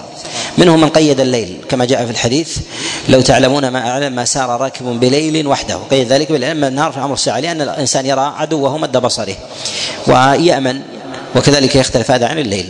وأما بالنسبة لوصفه بالشيطان باعتبار ما يطرأ عليه من خروج خروج عن الأمر وكذلك أيضا تجاوز النهي فإن من خرج عن أمر الله عز وجل شيطان والشطن في لغة العرب هو الخروج عن العادة. هو الخروج هو الخروج عن عن العادة. وليس هو المعنى المتبادر أنه قسيم قسيم الإنس بالتكليف. ولكن هؤلاء إنما سموا بذلك لأنهم خرجوا وتمردوا على على طاعة الله سبحانه وتعالى. وإذا سار الناس قوافل كالطرق السريعة في زماننا فهؤلاء في حكم القافلة الواحده ولو كان الإنسان في سيارته. لأن سيارة تتلوها سيارة أو مركبة يتلوها مركبة هي كحال القوافل. كحال القوافل كما كان السابقون. أما إذا كان طريق لا يسلكه إلا واحد فإنه ينهى أن يسير الإنسان وحده بليل. فيقيد النهي بليل وأن يكون منفردا لا مع قافله نعم. أحسن الله إليكم. عن نافع عن أبي سلمة عن أبي سعيد الخدري أن رسول الله صلى الله عليه وسلم قال إذا خرج ثلاثة في سفر فليؤمر أحدهم. حدثنا علي بن بحر قال حدثنا حاتم بن إسماعيل قال حدثنا محمد بن عجلان عن نافع عن أبي سلمة عن أبي هريرة أن رسول الله صلى الله عليه وسلم قال إذا كان ثلاثة في سفر فليؤمر أحدهم. قال نافع فقلنا لأبي سلمة فأنت أميرنا. باب في المصحف يسافر به إلى أرض العدو. حدثنا عبد الله بن مسلمة قال النبي عن مالك عن نافع أن عبد الله بن عمر قال نهى رسول الله صلى الله عليه وسلم يسافر بالقرآن إلى أرض العدو. قال مالك نراه مخافة يناله العدو. باب فيما يستحب من الجيوش والرفقاء والسرايا. حدثنا زهير بن حرب أبو خيثمة قال حدثنا وهب بن وهب بن جرير قال حدثنا أبي. سمعت قال سمعت يونس عن الزهري عن عبيد الله بن عبد الله عن ابن عباس عن النبي صلى الله عليه وسلم قال خير الصحابة أربعة وخير السرايا أربعمائة وخير الجيوش أربعة آلاف أربعة آلاف ولن يغلب اثنا عشر ألفا من قلة. باب في دعاء المشركين. حدثنا محمد بن سليمان الأنباري قال حدثنا وكيع عن عن سفيان عن قامة عن علقمة بن مرثد عن سليمان بن بريدة عن أبيه قال كان رسول الله صلى الله عليه وسلم إذا بعث اميرا على سرية أو جيش اوصاه بتقوى الله في خاصة نفسه وبمن معه من المسلمين خيرا. قال وقال إذا لقيت عدوك من المشركين فادعوهم إلى إحدى ثلاث خصال أو خلال فأيتها أجابوك إليها فاقبل منهم وكف عنهم. ادعوهم إلى الإسلام فإن أجابوا فاقبل منهم وكف عنهم ثم ادعوهم إلى التحول من دارهم إلى دار المهاجرين واعلمه أنهم من فعلوا ذلك أن لهم ما للمهاجرين وأن عليهم ما على المهاجرين. فإن ابوا واختاروا دارهم فاعلمهم أنهم يكونون كاعراب المسلمين. يجري عليهم حكم الله الذي يجري على المؤمنين ولا يكون لهم في الفي والغنيمه نصيب إلا يجاهدوا مع المسلمين. فإنهم أبوا فادعوهم إلى إعطاء الجزية فإن أجابوا فاقبل منهم وكف عنهم وإن أبوا فاستعن بالله وقاتلهم وإذا حصرت أهل حصن فأرادوك أن تنزلهم على حكم الله فلا تنزلهم. فإنكم لا تدرون ما يحكم الله فيهم ولكن انزلوهم على حكمكم ثم اقضوا فيهم بعد ما شئتم. وهذا دليل على أنه ثمة فرق بين أصل المسألة من جهة الدليل وبين تنزيلها. قد يملك الإنسان الدليل لكن لا يستطيع أن ينزله على على موضع لاختلاف القرائن وكذلك أيضا المصالح المفاسد المحتفه المحتفة به. فينبغي الإنسان في مسائل الاجتهاد أن يبدي أن هذا اجتهادا منه. لا حكم الله عز وجل. حتى لا يؤخذ على أنه حكم لله. فتوصف الشريعة مثلا بالتناقض أو أو التردد وغير ذلك. ثم أيضا إذا إذا أنزل حكما مغايرا في موضع آخر يشابهها في الظاهر ويخالفها في الباطن لا يوصف بتناقض الشريعة أو بالهوى أو بالهوى فيكل الأمر إلى أنه اجتهاد خاص منه لا أنه حكم لله سبحانه وتعالى. نعم.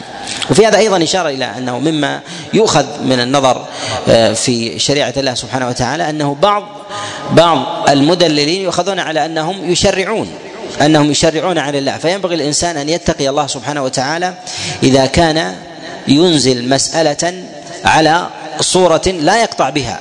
لا لا يقطع بها وإنما غلبة الظن. فوجود الأدلة لا يعني تنزيلها في كل حال لا يعني تنزيلها في في كل حال بل ينزلها على رأيه والدليل يجعله لمن صدر منه سواء من كلام الله أو كلام رسول الله. نعم. قال سفيان قال علقمة فذكرت هذا الحديث المقاتل بن حيان فقال حدثني مسلم هو هو ابن هيصم عن النعمان بن مقرن عن النبي صلى الله عليه وسلم مثل حديث سليمان بن بريدة حدثنا أبو صالح الطائفي ومحبوب بن موسى قال أخبرنا أبو إسحاق الفزاري عن سفيان عن علقمة بن مرثد عن سليمان بن بريدة عن أبيه أن النبي صلى الله عليه وسلم قال غزوا بسم الله وفي سبيل الله وقاتلوا من كفر بالله غزوا ولا تغدروا ولا تغلوا ولا تمثلوا ولا تقتلوا وليدا حدثنا عثمان بن أبي شيبة قال حدثنا يحيى بن آدم وعبيد الله بن موسى عن الحسن بن صالح عن خالد بن الفزري قال حدثني أنس بن مالك أن رسول الله صلى الله عليه وسلم قال انطلقوا بسم الله وبالله وعلى ملة رسول الله رسول الله. لا تقتلوا شيخا فانيا ولا طفلا ولا صغيرا ولا امرأة ولا تغلوا وضموا غنائمكم واصلحوا وأحسنوا وأحسنوا إن الله يحب المحسنين. باب في الحرق في بلاد العدو. حدثنا قتيبة بن سعيد قال حدثنا الليث عن نافع عن ابن عمر أن رسول الله صلى الله عليه وسلم حرق نخيل بني النضير وقطع وقطع أو وقطع وهي وهي البويرة فأنزل الله فأنزل الله عز وجل ما ما قطعتم من لينة. حدثنا هناد بن السريع عن ابن عن ابن مبارك عن صالح بن أبي الأخضر عن عن الزهري قال قال عروة فحدثني أسامة أن رسول الله صلى الله عليه وسلم كان عهد إليه فقال أغر على على أب أب أغر على أبنى صباحا وحرق. حدثنا عبد الله بن عمرو الغزي قال سمعت أبا مسلم قيل له أبنى قال نعم. نحن أعلم هي يبنى فلسطين. باب في بعث العيون. حدثنا هارون بن عبد الله قال حدثنا هاشم بن القاسم قال حدثنا سليمان. قال حدثنا سليمان يعني ابن المغيرة عن ثابت عن أنس قال بعث النبي صلى الله عليه وسلم بسبسة عينا ينظر ما صنعت عير أبي سفيان. باب في ابن السبيل يأكل من الثمر ويشرب من اللبن إذا مر إذا مر به إذا مر به. حدثنا عياش بن الوليد الرقام قال حدثنا عبد الله على قال حدثنا سعيد عن نبي عن قتادة عن عن الحسن عن سمرة بن جندب أن نبي الله صلى الله عليه وسلم قال إذا اتى إذا أتى أحدكم على ماشية فكان فيها صاحبه فليستأذنه فإن أذن له فليحترب وليشرب. ولم يكن فيها فليصوي ثلاثا فإن أجابه فليستأذنه والا فليحترب وليشرب ولا يحمل. حدثنا عبيد الله بن معاذ العنبري قال حدثنا أبي قال حدثنا شعبة عن أبي بشر عن عباد بن شرحبيل قال أصابني سنة فدخلت حائطا. أصابني سنة فدخلت حائطا من حيطان المدينة ففركت سنبلا فأكلت وحملت في ثوبي فجاء صاحبه فضربني وأخذ ثوبي فأتيت رسول الله صلى الله عليه وسلم فقال له ما علمت إذ كان جاهلا ولا أطعمت إذ كان جائعا؟ أو قال ساغبا. وأمر فرد علي ثوبي وأعطاني وسقا أو نصف وسق من طعام. حدثنا محمد بن قال حدثنا محمد بن جعفر عن شعبة عن أبي بشر قال سمعت عباد بن شرحبيل رجلا منا من بني غبر.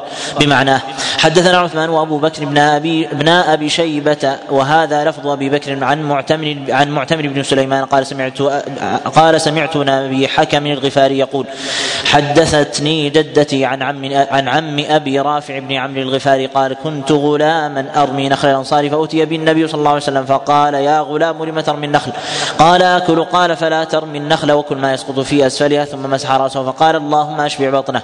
باب فيما قال في من قال لا يحلب لا لا يحلب. حدثنا ابن الحكم. ابن أبي الحكم وجدته مجهولان نعم. أحسن الله إليكم. باب في من قال لا يحلب. حدثنا عبد الله بن مسلمة عن مالك عن نافع عن مالك عن نافع عن عبد الله بن عمر رسول الله صلى الله عليه وسلم قال لا يحلبن أحد ماشية أحد بغير إذنه أيحب أحدكم أن تؤتى مشربته فتكسر خزانته فينتثل فينتثل طعامه. فإنما تخزن فإنما تخزن لهم ضروع مواشي مطعمتهم فلا يحلبن أحد ماشية أحد إلا بإذنه. باب في الطاعة. حدثنا زهير بن حرب قال حدثنا حجاج قال قال ابن جريج يا أيها الذين يا, أيها الذين آمنوا أطيعوا الله وأطيعوا الرسول وأولي الأمر منكم. عبد الله بن قيس بن عديم بعثه النبي صلى الله عليه وسلم في سرية أخبرني هي على عن سعيد بن جبير عن ابن عباس. حدثنا عمرو بن مرزوق قال أخبرنا شعبة عن زبيد عن سعد بن عبيدة عن عبد الرحمن. وهذه الآية في قول الله عز وجل وأطيعوا الرسول وأولي الأمر منكم نزلت في أمير السرية في الجهاد وهو أصل أصل نزولها وتعم وتعم كل كل أمير قام بأمر الله. نعم. عن أبي عبد الرحمن السلمي عن علي أن رسول الله صلى الله عليه وسلم بعث جيشا وأمر عليهم رجلا أمرهم يسمعوا له ويطيعوا فأجج نارا وأمرهم يقتحموا فيها فأبى قوم يدخلوها وقالوا إنما فررنا من النار وأراد قوم يدخلوها فبلغ ذلك النبي صلى الله عليه وسلم فقال لو دخلوها أو دخلوا فيها لم يزالوا فيها وقال لا طاعة في معصية الله إنما الطاعة في المعروف. حدثنا مسدد قال حدثنا يحيى عن عبيد الله قال حدثني نافع عن عبد الله عن رسول الله صلى الله عليه وسلم أنه قال السمع والطاعة على المرء المسلم فيما أحب وكره ما لم يؤمر بمعصية فإذا أمر بمعصية فلا سمع ولا طاعة. حدثنا يحيى بن معين قال حدثنا عبد الصمد بن عبد الوارث قال حدثنا سليمان بن المغيرة قال حدثنا حميد بن هلال عن بشر بن عاصم عن عقبة بن مالك من رهطه قال بعث النبي صلى الله عليه وسلم سرية فسلحت رجلا منهم فسلحت رجلا منهم سيفا فلما رجعت قال لو رأيت ما لامن رسول الله صلى الله عليه وسلم. قال عجزتم إذا بعثت رجلا فلم يمضي لأمري. أن تجعلوا مكانه من يمضي لأمري. باب ما يؤمر من انضمام العسكر. حدثنا عمرو بن عثمان الحمصي ويزيد بن قبيس من أهل جبلة. ساحل حمص وهذا لفظ يزيد. قال حدثنا الوليد عن عبد الله بن العلاء بن العلاء إنه سمع مسلم مسلم بن مشك من أبا عبيد الله يقول حدثنا أبو ثعلبة الخشني قال الخشني قال كان الناس إذا نزلوا منزلا قال عمرو كان الناس إذا نزل رسول الله صلى الله عليه وسلم منزلا تفرقوا في الشعاب والأودية. فقال رسول الله صلى الله عليه وسلم إن تفرقكم في هذه الشعاب والأودية إنما ذلك من الشيطان فلم ينزل بعد ذلك منزلا إلا انضم بعضهم إلى بعض حتى يقال لو بسط عليهم ثوب لعمهم.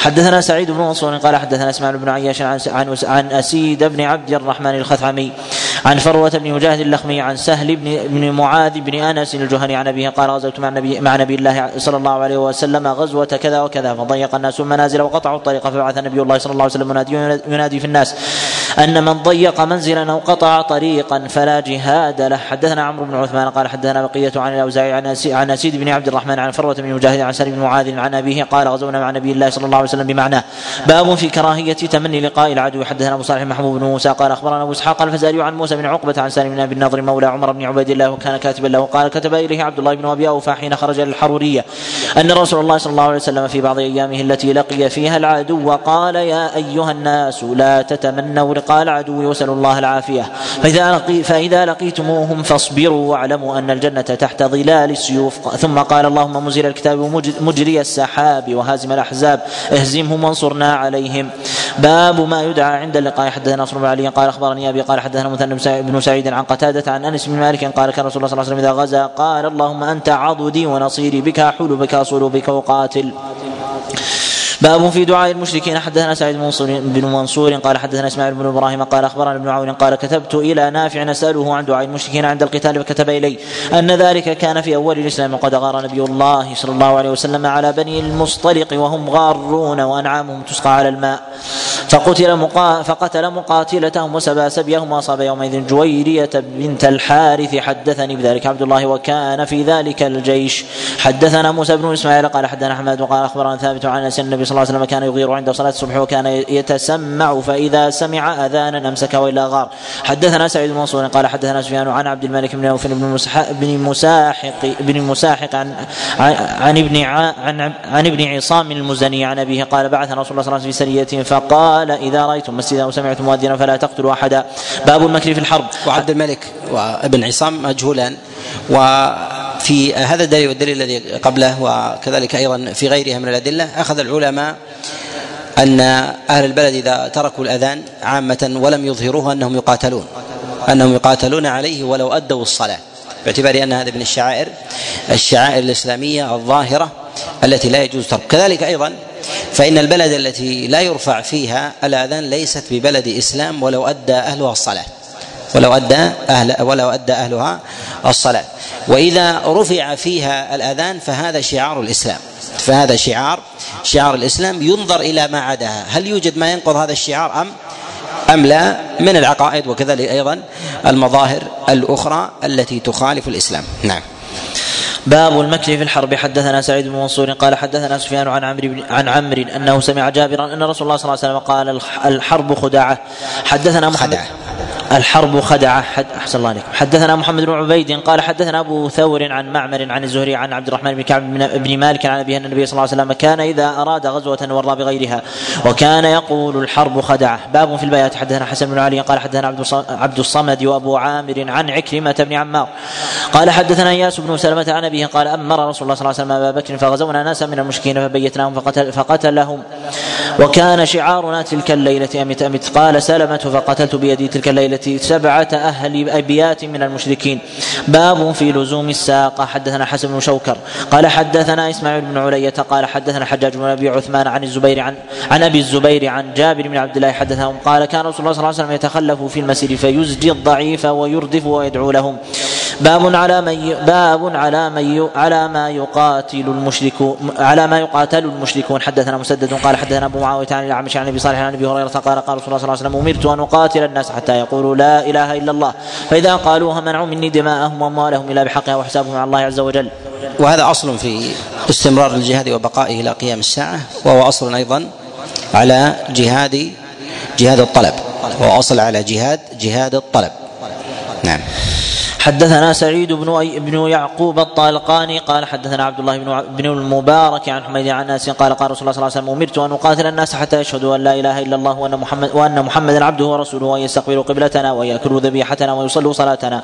فإذا فعلوا ذلك حرمت عليهم دماؤهم وأموالهم إلا بحقها لهم ما للمسلمين وعليهم ما على المسلمين. حدثنا سليمان بن داود المهري قال أخبرنا ابن وهب قال أخبرني يحيى بن أيوب عن حميد الطويل عن أنس بن مالك قال قال رسول الله صلى الله عليه وسلم أمرت أن أقاتل المشركين بمعناه حدثنا الحسن بن علي وعثمان بن أبي شبه المعنى. قال حدثنا يعلم بن عبيد عن الأعمش عن أبي ظبيان قال حدثنا أسامة بن زيد قال بعثنا رسول الله صلى الله عليه وسلم سرية إلى بعثنا رسول الله صلى الله عليه وسلم سرية إلى الحرقات فنذر فنذروا بنا فهربوا فأدركنا رجلا فلما غشيناه قال لا إله إلا الله فضربناه حتى قتلناه فذكرته للنبي صلى الله عليه وسلم فقال من لك بلا إله إلا الله يوم القيامة؟ فقلت يا رسول الله إنما قالها مخافه السلاح؟ قال فلا شققت عن قلبي حتى تعلم من ذلك قال هم لا.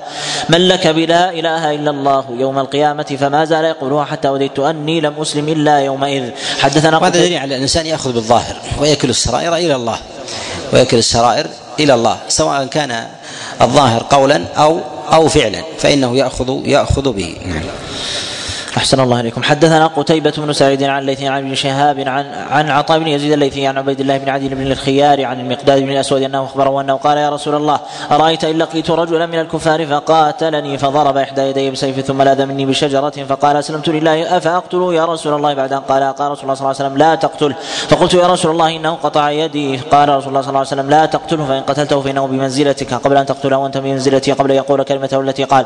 حدثنا هناد بن السري قال قال حدثنا أبو معاوية عن إسماعيل بن قيس عن جرير بن عبد الله قال بعث رسول الله صلى الله عليه وسلم سرية إلى خثعم فاعتصم ناس منهم بالسجود. فأسرع فأسرع فيهم القتل قال فبلغ ذلك النبي النبي صلى الله عليه وسلم فأمر لهم بنصف العقل وقال أنا بريء من كل مسلم يقيم بين أظهر المشركين. قالوا يا رسول الله لما؟ قال لا ترى ناراهما قال أبو داود رواه شيء ومعتمر وخالد الواسطي وجماعة لم يذكروا جريرا. فيجعلونه عن قيس؟ قيس بن أبي حازم عن النبي عليه الصلاة والسلام مرسلا وهذا هو الصواب. وهذا صواب البخاري وأبو حاتم والترمذي والدار قطني وغيرهم. صواب أن هذا الحديث مرسل. نعم.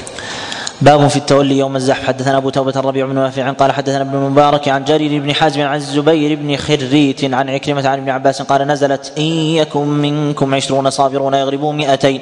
فشق ذلك على المسلمين حين فرض الله عليهم أن لا يفر واحد من عشرة ثم إنه جاء تخفيف تخفيف فقال الآن خفف الله عنكم. قرأ أبو توبة إلى قوله يغلبوا مئتين. قال فلما خفف الله عنهم من العدة نقص من الصبر بقدر ما خفف من العدة. حدثنا أحمد بن يونس قال حدثنا زهير قال حدثنا يزيد بن أبي زياد. عن عن أن عبد الرحمن بن أبي ليلى حدثه وأن عبد الله بن عمر حدثه انه كان في سرية من سرايا رسول الله صلى الله عليه وسلم. قال فحاص الناس حيصة فقال قال فحاص الناس حيصة الناس حيصة فكنت في من حاص. فلما برزنا قلنا كيف نصنع؟ وقد فررنا من الزحف وبؤنا بالغضب فقلنا ندخل المدينة فنثبت فيها لنذهب ولا يرانا أحد. قال فدخلنا فقلنا لو عرضنا أنفسنا على رسول الله صلى الله عليه وسلم فإنها كانت لنا توبة. فإن فإن كانت لنا توبة أقمنا وإن كان غير ذلك ذهبنا. قال فجلسنا رسول الله صلى الله عليه وسلم قال وصلاة الفجر.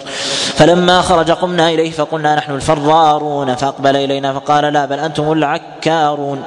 قال فدنونا فقبلنا يده فقال أنا أنا فئة المسلمين. حدثنا محمد بن هشام المصري وقال حدثنا بشر بن المفضل قال حدثنا داود عن أبي نضرة عن أبي سعيد قال نزلت نزلت في يوم بدر ومن يولهم يومئذ دبره. بسم الله الرحمن الرحيم. باب في الأسير يكره على الكفر. حدثنا عمرو بن عون قال أخبرنا هشام وخالد عن بن قي عن إسماعيل عن قيس بن أبي حازم عن خباب قال أتينا رسول الله صلى الله عليه وسلم وهو متوسد بردة في ظل الكعبة فشكونا إليه فقلنا لا تستنصروا لنا؟ ألا تدعوا الله لنا؟ فجلس محمرا وجهه فقال قد كان من قبلكم يؤخذ الرجل فيحفر له في الأرض ثم يؤتى بالمنشار فيجعل على راسه, على رأسه. فيجعل فيجعل فرقتين ما يصرفه ذلك عن دينه ويمشط بأمشاط الحديد ما دون عظمه من لحم وعصب. ما يصرف ذلك عن دينه والله لا يتمن ولا يتمن الله هذا الأمر حتى يسير الراكب ما بين صنعاء وحضرموت. ما يخاف إلا الله والذئب على غنمه ولكنكم تعجلون. باب في حكم الجاسوس إذا كان مسلما حدثنا مسدد قال حدثنا سفيان عن عمرو قال حدثه عن عمرو أنه حدثه حسن بن محمد بن علي. قال أخبره عبيد الله بن أبي رافع وكان كاتب لعلي بن أبي طالب. قال سمعت عليا يقول بعثني رسول الله صلى الله عليه وسلم أنا والزبير والمقداد. فقال فقال انطلقوا حتى تاتوا حتى تأتوا روضة خاخ فإن بها ضعينة. معها كتاب فخذوا منها فانطلقنا تتعادى بنا خيلنا حتى اتينا حتى اتينا الروضة. فإذا نحن بالضعينة فقلنا هلم الكتاب؟ قالت ما عندي من كتاب. فقلت لا تخرجن فقلت لا تخرجن لتخرجن الكتاب أو لتلقين الثياب. فأخرجته من عقاصها فأتينا به النبي صلى الله عليه وسلم. فإذا هو من حاطب بن أبي بلتعة إلى ناس من المشركين يخبرهم ببعض أمر رسول الله صلى الله عليه وسلم. فقال ما هذا يا حاطب؟ فقال يا رسول الله لا تعجل علي فإني كنت مرا ملصقا في قريش ولم يكن من من أنفسها وإن قريشا لهم بها قرابات يحمون بها أهلهم بمكة. فأحببت إذ فاتني ذلك أن أتخذ فيهم يدا يحمون قرابتي بها. والله ما كان بي كفر ولا, ولا ارتداد. فقال رسول الله صلى الله عليه وسلم صدقكم. فقال عمر دعني أضرب عنق عنق هذا المنافق. فقال رسول الله صلى الله عليه وسلم قد شهد بدرا وما يدريك لعل الله اطلع على أهل بدر. فقال اعملوا ما شئتم فقد غفرت لكم. حدثنا وهب بن وفي هذا جمله من المسائل. منها أن الله عز وجل يغفر لعبده الذنب اللاحق بعمل صالح سابق إذا كان إذا كان عظيما. وهذا ما يتعلق بمن شهد بدرا أن الله عز وجل غفر لهم العمل اللاحق به ذلك العمل العمل السابق. كذلك أيضا رحمة النبي عليه الصلاة والسلام وتعامله الخاص في النساء فالنبي شدد على شدد على حاطب وهو رجل ولم يذكر أنه فعل بالمرأة شيء. التي بعث بها بها حاطب ولا أنزل بها ولا أنزل بها بها عقوبة. وفي هذا أيضا أن الصحابة عليهم رضوان الله تعالى هددوا بنزع الثياب. لماذا؟ لأن المصلحة للأمة أعظم من حفظ عورة الفرد من حفظ عورة عورة الفرد وهي المرأة. نعم.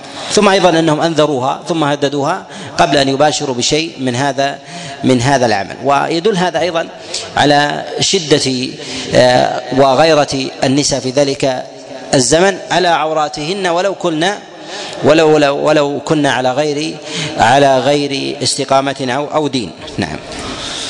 أحسن الله إليكم. حدثنا وهب بن بقية عن خالد عن حسين عن سعد بن عبيدة عن أبي عبد الرحمن السلمي عن علي بهذه القصة قال انطلق حاطم وكتب إلى أهل مكة أن محمدا قد سار إليكم وقال فيه قالت ما معي كتاب فانتجيناها فما وجدنا معها كتابا فقال علي والذي يحلف به لأقتلنك ولتخرجن الكتاب. وساق الحديث. باب في الجاسوس الذمي والنبي عليه الصلاة والسلام ما أنكر على عمر. قوله إني لي أن أضرب عنق هذا المنافق. لأن عمر أخذ بالظاهر والنبي أخبر بشيء باطن.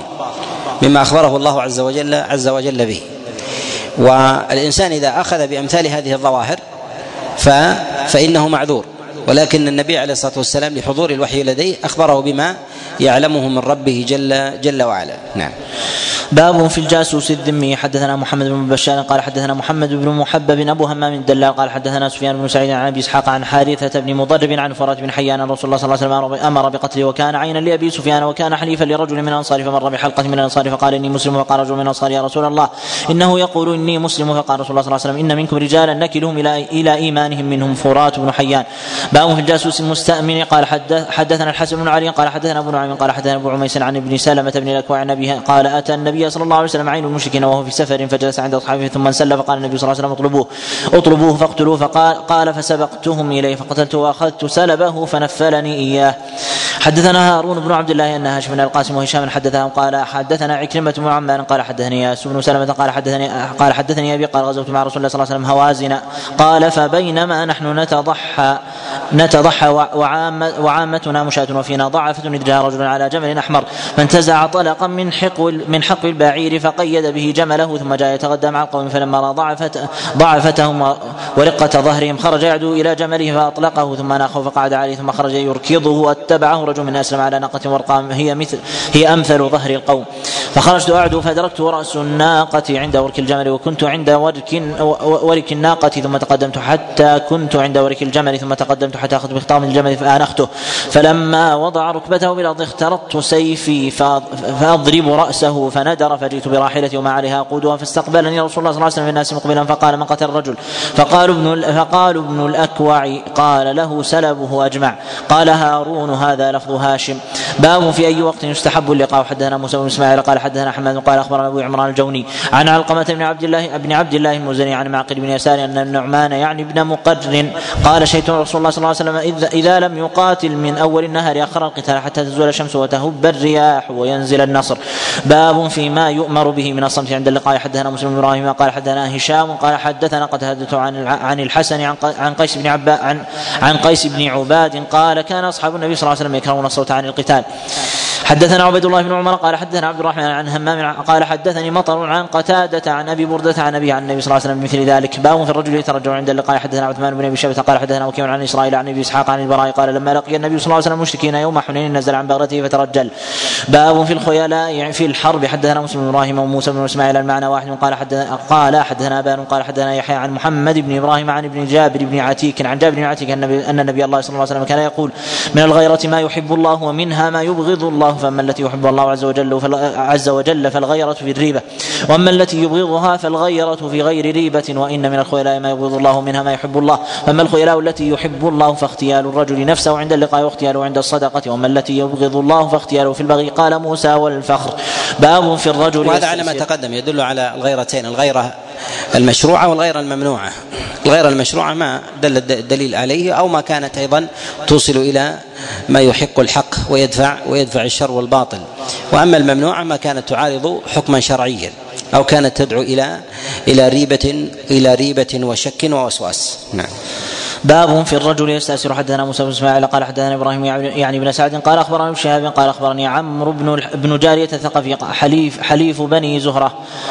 عن أبي هريرة عن النبي صلى الله عليه وسلم قال بعث رسول الله صلى الله عليه وسلم عشرة عي عشرة عينا وأمر عليهم عاصم بن ثابت فنفر فنفروا لهم فنفروا لهم هذيل بقريب من مئة رجل رام فلما حس بهم عاصم لجأوا إلى قردد فقالوا لهم انزلوا فقالوا لهم انزلوا فأعطوا بأيديكم ولكم العهد والميثاق ألا نقتل ولكم العهد والميثاق ألا نقتل منكم أحدا. ولكم العهد والميثاق لا نقتل منكم أحدا فقال عاصم أما أنا فلا أنزل في ذمه كافر فرموهم بالنبل فقتلوا فقتلوا عاصما في سبعة ونزل إليهم ثلاث العهد على العهد والميثاق منهم خبيب وزيد بن بن الدثنة ورجل آخر. فلما استمكنوا منهم اطلقوا اوتار قسيهم فربطوهم بها قال الرجل الثالث هذا أول غدر والله لا أصحابكم من لي بهؤلاء لاسوه لاسوه فجروه فأبى يصحبهم فقتلوا فلبث خبيب فلبث خبيب اسيرا حتى أجمعوا قتله فاستعار موسى يستحد بها. فلما خرجوا به ليقتلوا قال لهم خبيب دعوني أركع ركعتين ثم قال والله لولا أن تحسبوا ما بي جزعا لزدت. حدثنا ابن عوف قال حدثنا أبو اليمان قال أخبرنا شعبة عن الزهري قال أخبرني عمرو بن أبي سفيان بن ياسيد بن جارية الثقفي وهو حليف لبني لبني زهرة. وكان من أصحاب أبي هريرة فذكر الحديث. باب وهذا أصل في الصلاة قبل قبل القتل. قبل القتل وبه أخذ وعمل جماعة من الأئمة. نعم. باب في الكومناء حدثنا عبد الله بن محمد بن نفيل وقال حدثنا زهير قال حدثنا أبو إسحاق قال سمعت البراء يحدث وقال جاء رسول الله صلى الله عليه وسلم على رماة يوم أحد وكانوا خمسين رجلا عبد الله بن جبير وقال إن رأيتمونا تخطفنا الطير فلا تبرحوا من مكانكم هذا حتى أرسل إليكم وإن رأيتمونا هزمنا القوم وأوطانهم فلا تبرحوا حتى أرسل إليكم. قال فهزمه الله قال فأنا والله رأيت النساء يشتدين على الجبل. فقال أصحاب عبد الله بن جبير الغنيمة اي قومي الغنيمة. فقال عبد الله بن جبير نسيت ما قال لكم رسول الله صلى الله عليه وسلم. قال والله لناتين الناس فنصيبن من الغنم فاتهم فصرفت وجوههم وأقبلوا منهزمين. باب في الصفوف. حدثنا أحمد بن سنان قال حدثنا ابو, أبو أحمد الزبيري وقال حدثنا عبد الرحمن بن سليمان بن الغسيل عن حمزة بن أبي أسيد عن أبيه قال قال رسول الله صلى الله عليه وسلم حين اصطففنا يوم بدر إذا اكثبوكم يعني إذا غشوكم فرموهم فرموهم بالنبل واستبقوا نبلكم. باب في سل السيوف عند اللقاء. حدثنا محمد بن عيسى قال حدثنا إسحاق بن نجيح وليس بالملطي عن مالك بن حمزة بن أبي أسيد الساعدي عن أبيه عن جده قال قال النبي صلى الله عليه وسلم يوم بدر إذا اكذبوكم فرموهم بالنبل ولا تسلوا السيوف حتى يغشوكم. باب في المبارزة. حدثنا هارون بن عبد الله قال حدثنا عثمان بن عمر قال أخبرنا إسماعيل. إسحاق بن نجيح مجهول. أحسن الله عليكم. باب في المبارزة. حدثنا هارون بن عبد الله قال حدثنا عثمان بن عمر قال أخبرني إسرائيل عن أبي إسحاق عن حارثة بن مضرب عن علي قال تقدم يعني عتبة بن ربيعة وتبعه ابنه, ابنه وأخوه. فنادى من يبارز فانتدب له شباب من الأنصار فقال من أنتم فأخبروه. فقال لا حاجة لنا فيكم. إنما أردنا بني عمنا. فقال رسول الله صلى الله عليه وسلم قم يا حمزة قم يا علي قم يا عبيدة بن الحارث. فأقبل حمزة إلى عتبة إلى عتبة وأقبلت إلى شيبة واختلف بين عبيدة والوليد ضربتان. فأثخن كل واحد منهما صاحبه ثم ملنا على الوليد فقتلنا قتلنا واحتملنا عبيدة. باب في النهي عن المثلة حدثنا محمد بن عيسى وزياد بن أيوب قال حدثنا هشيم قال أخبرنا المغي... قال أخبرنا مغيرة عن شباك عن إبراهيم عن هني عن هني بن نويرة عن علقمة عن عبد الله قال قال رسول الله صلى الله عليه وسلم أعف الناس قتلة أهل الإيمان. حدثنا محمد بن مثنى قال حدثنا معاذ بن نويرة لا يعرف. أحسن الله عليكم حدثنا محمد بن مثنى قال حدثنا معاذ بن هشام قال حدثني أبي عن قتادة عن الحسن عن الهياج بن عمران أن عمران أبقى له غلام فجعل, فجعل لله عليه لئن قدر عليه ليقطعن يده فأرسلني لأسأل فأتيت سمرة بن جندب فسألته فقال كان النبي صلى الله عليه كان نبي الله صلى الله عليه وسلم يحثنا على الصدقة وينهانا عن المثلة. وأتيت عمران بن حسين فسألته فقال كان رسول الله صلى الله عليه وسلم يحثنا على الصدقة وينهانا عن المثلة. باب في قتل النساء. حدثنا يزيد بن خالد بن موهب وقتيبة يعني بن سعيد قال حدثنا حدثنا الليث عن نافع عن عبد الله أن امرأة وجدت في بعض مغازي رسول الله صلى الله عليه وسلم مقتولة فانكر رسول الله صلى الله عليه وسلم قتل النساء والصبيان. حدثنا أبو الوليد الطيالسي قال حدثنا عمر بن المرقع بن صيفي قال حدثني أبي عن جده رباح بن ربيع قال كنا مع رسول الله صلى الله عليه وسلم في غزوة فرى الناس مجتمعين على شيء. فبعث رجلا فقال انظر على ما اجتمع القوم فجاء فقال امرأة قتيل فقال ما كانت هذه لتقاتل؟ قال وعلى المقدمة خالد بن الوليد. فبعث رجلا فقال قل لخالد لا تقتلن امرأة ولا عسيفا. حدثنا سعيد بن منصور قال حدثنا هشيم قال حدثنا حجاج قال حدثنا قتادة عن الحسن عن سمرة بن جندب قال قال رسول الله صلى الله عليه وسلم اقتلوا شيوخ المشركين واستبقوا شرخهم. حدثنا عبد الله بن محمد بن نفيل وقال حدثنا محمد بن سلمة عن محمد بن إسحاق قال حدثنا محمد بن جعفر بن زبير عن عروة بن زبير عن عائشة قالت لم يقتل من نساء تعني بني قريظة الا امرأة. إنها لعندي تحدث تضحك ظهرا وبطنا ورسول الله صلى الله عليه وسلم يقتل رجالهم بالسوق اذا هتف هاتف باسمها أين فلانة. قالت أنا قلت وما شأنك؟ قالت حدث حدث حدثته قالت فانطلق بها فضرب, فضربت عنقها فما أنسى عجب منها إنها تضحك ظهرا وبطنا وقد علمت أنها تقتل.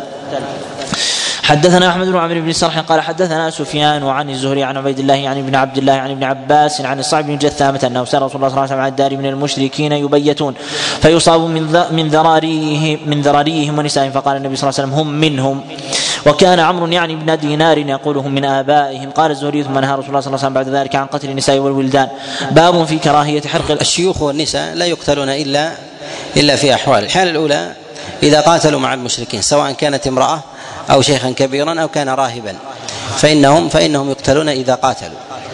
والحالة الثانية إذا تترس بهم المشركون فلا يستطاع أن يميز بين بين المقاتل وغيره وبين الرجل والمرأة أو الشيخ وغيره أو الراهب وغيره فاختلط أمرهم فإن حكمه حينئذ واحد.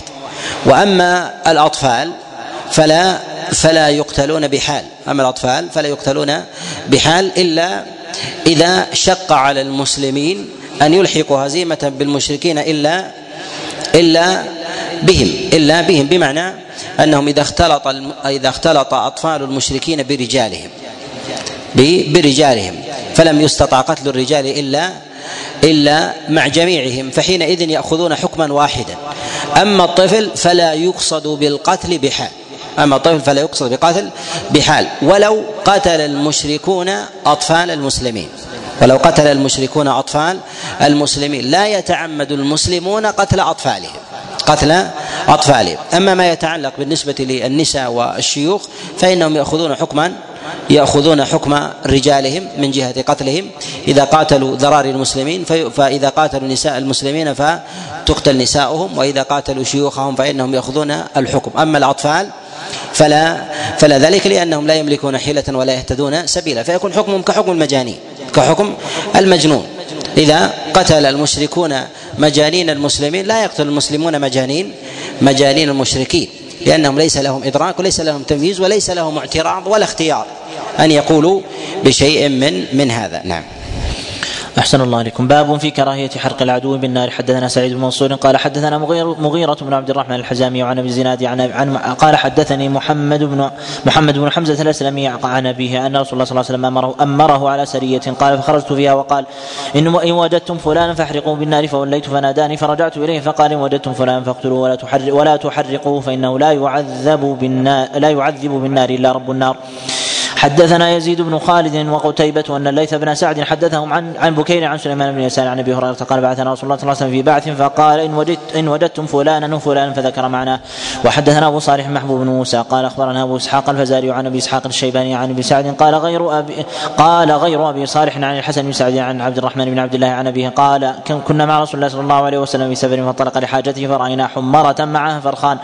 فأخذنا فرخيها فجاءت الحمرة فجعلت تعرش فجاء النبي صلى الله عليه وسلم فقال من فجع هذه بولدها ردوا ولدها إليها وراى قرية نمل قد حرقناها فقال من حرق هذه قلنا نحن قال إنه لا ينبغي أن يعذب بالنار إلا رب النار باب الرجل باب هذا إذا كان في البهيمة فهو في الإنسان من باب أولى من جهة ألا تفزع أم على ولدها إلا إلا بحق. نعم. باب الرجل يكلي دابته على النصف أو السامي حدثنا إسحاق بن إبراهيم الدمشقي وأبو النضر قال حدثنا محمد بن شعيب قال شعيب قال أخبرني أبو زرعة يحيى بن أبي عمرو السيباني عن عمرو بن عبد الله أنه حدثنا عن واثلة بن أسقاع قال نادى رسول الله صلى الله عليه وسلم في غزوة تبوك فخرجت إلى أهلي فاقبلت وقد خرج أول صحابة رسول الله صلى الله عليه وسلم فطفقت في المدينة ونادي ألا من يحمل رجلا له سهمه؟ فنادى شيخ من الأنصار قال لنا سهمه على أن نحمله عقبة وطعامه معنا؟ قلت نعم. قال فسر على بركة الله. قال فخرجت مع خير صاحب حتى أفاء الله علينا. فاصابني قلائص فسقتهن حتى أتيت فخرج فقعد على حقيبة من حقائب إبله. ثم قال سقهن مدبرات. ثم قال سقهن مقبلات. فقال ما ارى قلائصك إلا كراما. قال إنما هي إنما هي غنيمتك التي شرط التي شرطت لك. قال فخذ قال خذ قلائصك يا, يا ابن أخي فغير سهمك أردنا. شيخ عبد الله. صلى الله عليك. شرطت أو شرطت شردت السلام عليكم بإحسانكم إليه. رحمنا الله تعالى وإياه. قال باب في الأسير. ويوثق حدثنا موسى بن إسماعيل. قال حدثنا حماد يعني بن سلمة. قال أخبرنا محمد بن زياد. قال سمعت أبا هريرة يقول سمعت رسول الله صلى الله عليه وسلم يقول عجب ربنا من قوم يقادون إلى الجنة في السلاسل. حدثنا محمد بن عبد حدثنا عبد الله بن بن عمرو بن أبي الحجاج أبو معمر. حدثنا عبد الله بن عمرو بن الحجاج أبو معمر. قال حدثنا عبد الوارث. قال حدثنا محمد بن إسحاق عن يعقوب بن عتبة عن مسلم بن عبد الله عن جند بن مكيث. قال بعث رسول الله صلى الله عليه وسلم عبد الله بن غالب الليثي في سرية وكنت فيهم وأمرهم أن يشنوا الغارة على بني الملوح بالكديد فخرجنا حتى إذا كنا بالكديد لقينا الحارث بن الليثي فأخذناه فقال إنما جئت أريد الإسلام وإنما خرجت إلى رسول الله صلى الله عليه وسلم فقلنا إن كنت مسلما لم يضرك رباطنا يوما وليلة وأن تك غير ذلك نستوثق منك فشددنا وثاقه فشددناه وثاقا. حدثنا عيسى بن حماد المصري وقتيبة قال قتيبة حدثنا الليث عن سعيد بن أبي سعيد أنه سمع أبا هريرة يقول بعث رسول الله صلى الله عليه وسلم خير قبل نجم فجاءت برجل من بني حنيفة يقال له ثمامة بن سيد أهل اليمامة فربطوا بسارية بسوار المسجد فخرج إليه رسول الله صلى الله عليه وسلم فقال ماذا عندك يا ثمامة؟ قال عندي يا محمد خير. إن تكتب تكتب ذا دم وإن تنعم تنعم على شاكر وإن تكن وإن كنت تريد المال فسل تعطى منه ما شئت. فتركه رسول الله صلى الله عليه وسلم حتى كان الغد. ثم قال له ما عندك يا ثمامة؟ فأعد مثل هذا الكلام فتركه حتى كان بعد الغد فذكر مثل هذا. فقال رسول الله صلى الله عليه وسلم أطلقوا ثمامة. فانطلق إلى نخل قريب من المسجد فاغتسل فيه. ثم دخل المسجد فقال أشهد أن لا إله إلا الله وأشهد أن محمدا عبده ورسوله. وساق الحديث قال عيسى أخبرني الليل وقال ذا ذم. حدثنا محمد بن عمرو الرازي قال حدثنا حما سلمة يعني ابن الفضل عن ابن إسحاق قال حدثنا عبد الله بن أبي بكر عن يحيى بن عبد الله بن عبد الرحمن بن سعد بن زرارة قال قدم بالأسارى حين قدم بهم وسودة بنت زمع عند آل عفراء في مناحتهم على عوف ومعوذ بن عفراء. قال وذلك قبل أن يضرب عليهن الحجاب. قال تقول سودة والله إني لعندهم إذا اتيت فقيل هؤلاء الأسارى قد اتي بهم فرجعت إلى بيتي ورسول الله صلى الله عليه وسلم فيه. وإذا أبو يزيد سهيل بن عمرو في ناحية الحجرة مجموعة يده إلى عنقه. ثم ذكر الحديث. قال أبو داود وهما قتل أبا جهل وكانت وكان انتدبا له ولم يعرفاه وقتل يوم بدر. باب في الأسير ينال منه ويضرب هذا الحديث مرسل. هذا الحديث مرسل أرسله يحيى. نعم. الله عليكم. باب في الأسير ينال منه ويضرب حدثنا موسى بن إسماعيل قال حدثنا حماد عن عن ثابت عن أنس أن رسول الله صلى الله عليه وسلم ندب أصحابه فانطلقوا إلى بدر. فإذا هم بروايا قريش فيها عبد أسود لبني الحجاج فأخذه أصحاب رسول الله صلى الله عليه وسلم فجعلوا يسألونه أين أبو سفيان؟ فيقول والله ما لي بشيء من امره علم ولكن هذه قريش قد جاءت فيهم أبو جهل وعتبة وشيبة بن ربيعة وأمية بن خلف. فإذا قال لهم ذلك ضربوه فيقول دعوني دعوني أخبركم. فإذا تركوه قال والله ما لي بأبي سفيان علم. ولكن هذه قريش قد أقبلت فيهم. أبو جهل وعتبة وشيبة بن ربيعة وأمية بن خلف قد أقبل النبي صلى الله عليه وسلم يصلي وهو يسمع ذلك فلما صرف قال والذي نفسي بيده إنكم لتضربونه إذا صدقكم وتدعون إذا كذبكم. هذه قريش قد أقبلت لتمنع أبا سفيان. قال أنس قال رسول الله صلى الله عليه وسلم هذا مصرع مصرع فلان غدا ووضع يده على الأرض وهذا مصرع فلان غدا ووضع يده على الأرض وهذا مصرع فلان غدا ووضع يده على الأرض فقال والذي نفسي بيده ما جاوز أحد منهم موضع يد رسول الله صلى الله عليه وسلم فأمر بهم رسول الله صلى الله عليه وسلم فأخذ بأرجلهم فسحبوا فألقوا في قليب بدر. باب في الأسير يكره على الإسلام حدثنا محمد بن عمر بن علي المقدم قال حدثنا اشعث بن عبد الله يعني السجستاني حا وحدثنا ابن بشار قال حدثنا ابن أبي عدي وهذا لفظه. حا وحدثنا حسن بن علي قال حدثنا أبو بن جرير عن شعبة عن أبي بشر عن سعيد بن جبير عن ابن عباس قال كانت المرأة تكون مقلاة فتجعل على نفسها إن عاش لها ولد أن تهوده فلما أجدت بنو النضير كان فيه من أبناء الأنصار فقالوا لا ندعو أبناءنا فأنزل الله عز وجل لا إكراه في الدين قد تبين الرشد من الغي. قوله مقلاة يعني المرأة التي يموت ولدها. يعني كل ما يأتيها بطن يموت ولدها ولا ولا يولد لها ولد حي. نعم.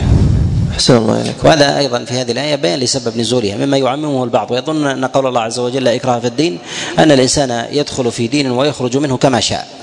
وأن قوله لا إكراه في الدين عم بمثل هذا الأمر. وهذا جهل بسبب نزولها. فهي إنما نزلت في أهل الكتاب الذين جاءهم الإسلام وهم على الكتاب.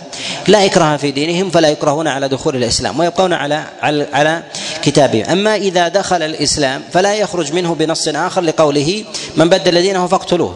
فثمة نص وثمة نص فلا يغلب هذا النص على على هذا. كذلك أيضا في قوله من بدل دينه فاقتلوه لا نعممه أيضا وإنما نجعله في هذه الدائرة كحال الإنسان إذا خرج من اليهودية إلى النصرانية. لا ننزل عليه الحكم إذا كان تحت الذمة من المسلمين. فلا نقول هذا الدليل يقبل التعميم ولا هذا يقبل التعميم. فذاك نازل فهذه الآية في قول لا إكراه في الدين إنما هي في أهل الكتاب الذين جاءهم الإسلام عليه. فبقوا تحت ولاية المسلمين فلا يكرهون على على دينهم أن يخرجوا منه إلى الإسلام وإنما يرغبون وإنما يرغبون في ذلك ويؤخذون إذا كانت للمسلمين القوة يؤخذ منهم الجزية. بخلاف الوثنيين الوثنيين يؤمرون وعليهم جاء حديث أمرت أن أقاتل أن أقاتل الناس حتى يشهدوا أن لا إله إلا الله وأن محمدا رسول الله وقولهم بدل دينه فاقتلوه من بدل دين الإسلام من بدل دين الإسلام لا دينه هو الذي يتعلق به بذاته كان يكون يهوديا ثم تنصر أو يكون نصرانيا ثم ثم تهود وهكذا. نعم. أحسن الله إليكم. باب قتل الأسير ولا يرد عليه الإسلام. حدثنا عثمان بن أبي شيبة قال حدثنا أحمد بن المفضل قال حدثنا سباق بن نصر قال زعم السدي عن مصعب بن سعد عن سعد قال لما كان يوم فتح مكة أمن رسول الله صلى الله عليه وسلم الناس إلى أربعة نفر وامراه يسماهم ابن أبي سرح فذكر الحديث. قال وأما ابن أبي سرح فإنه اختبى عند عثمان بن عفان فلما دعا رسول الله صلى الله عليه وسلم الناس إلى البيعة جاء به حتى وقف على رسول الله صلى الله عليه وسلم فقال يا نبي الله بايع عبد الله. فرفع رأسه فنظر إليه ثلاثا كل ذلك يباعني فبايعه بعد ثلاثة. ثم اقبل على أصحابه فقال اما كان فيكم رجل رشيد يقوم إلى هذا حيث رأني كففت يدي عن بيعتي فيقتله فيقتله. قال فقالوا ما ندري يا رسول الله ما في نفسك ألا أو مات إلينا بعينك. قال إنه لا ينبغي لنبي أن تكون له خائنة الأعين. قال أبو داود كان عبد الله أخا عثمان من الرضاعه وكان الوليد بن عقبة أخا عثمان لأمه وضربه عثمان الحد إذا شرب إذ شرب الخمر. حدثنا محمد بن علاء قال أخبرنا زيد بن حباب قال أخبرنا عمرو بن عثمان بن عبد الرحمن بن سعيد بن يربع المخزومي قال حدثني جدي عن أبيه أن رسول الله صلى الله عليه وسلم قال يوم فتح مكة أربعة لا اوامر في حل ولا حرم فسماهم قال وقينتين كانتا لمقياس فقتلت إحداهما وأفلتت الأخرى فأسلمت. وفي قول النبي عليه الصلاة والسلام أما كان فيكم رجل رشيد يقوم إلى هذا حيث رآني؟ ثم في قوله لا ينبغي لنبي أن تكون له خائنة الأعين. أنه قد يصح من واحد من المسلمين ما لا يصح من الآخر. أي أن النبي عليه الصلاة والسلام لا لا يناسب منه أن يأمر بالقتل. إشارة. ويصح منهم لو قاموا بالمبادرة بالقتل. وذلك أن أن الوالي أو العالم أو غير ذلك ربما لا يصح منه ما يصح من الأفراد. ما يصح من الأفراد ولو بادر الفرد به لصح منه وجاز وكان أمر وكان أمر ذلك عظيما. ولو كان أيضا منه الإشارة لكان ذلك مخالفا مخالفا لأمر الله سبحانه وتعالى. نعم. أحسن الله إليكم. قال أبو داود لم أفهم إسناده من ابن العلاء كما أحب حدثنا القعنبي عن مالك وذلك أن ابن عثمان عمرو بن عثمان مجهول لا يعرف. أحسن الله إليكم. قال القانبي عن مالك عن ابن شهاب عن أنس بن مالك أن رسول الله صلى الله عليه وسلم دخل مكة عام الفتح وعلى رأس المغفر فلما نزعه جاءه رجل فقال ابن خطر متعلق باستر الكعبه فقال اقتلوه قال أبو داود بن خطر اسمه عبد الله وكان أبو برزة الاسلمي قتله باب في قتل الأسير صبرا حدثنا علي بن الحسين الرقي قال حدثني عبد الله بن جعفر الرقي قال أخبرني عبيد الله بن عمرو عن زيد بن أبي انيسه عن عمرو بن مرة عن إبراهيم قال أراد الضحاك بن قيس أن يستعمل مسروقا فقال له عمارة بن عقبة تستعمل رجل من بقايا قتلة عثمان فقال له مسروق حدثنا عبد الله بن مسعود وكان في أنفسنا موثوق الحديث أن النبي صلى الله عليه وسلم لما أراد قتل أبيك قال بل للصبية قال النار فقد رضيت لك ما رضي لك رسول الله صلى الله عليه وسلم.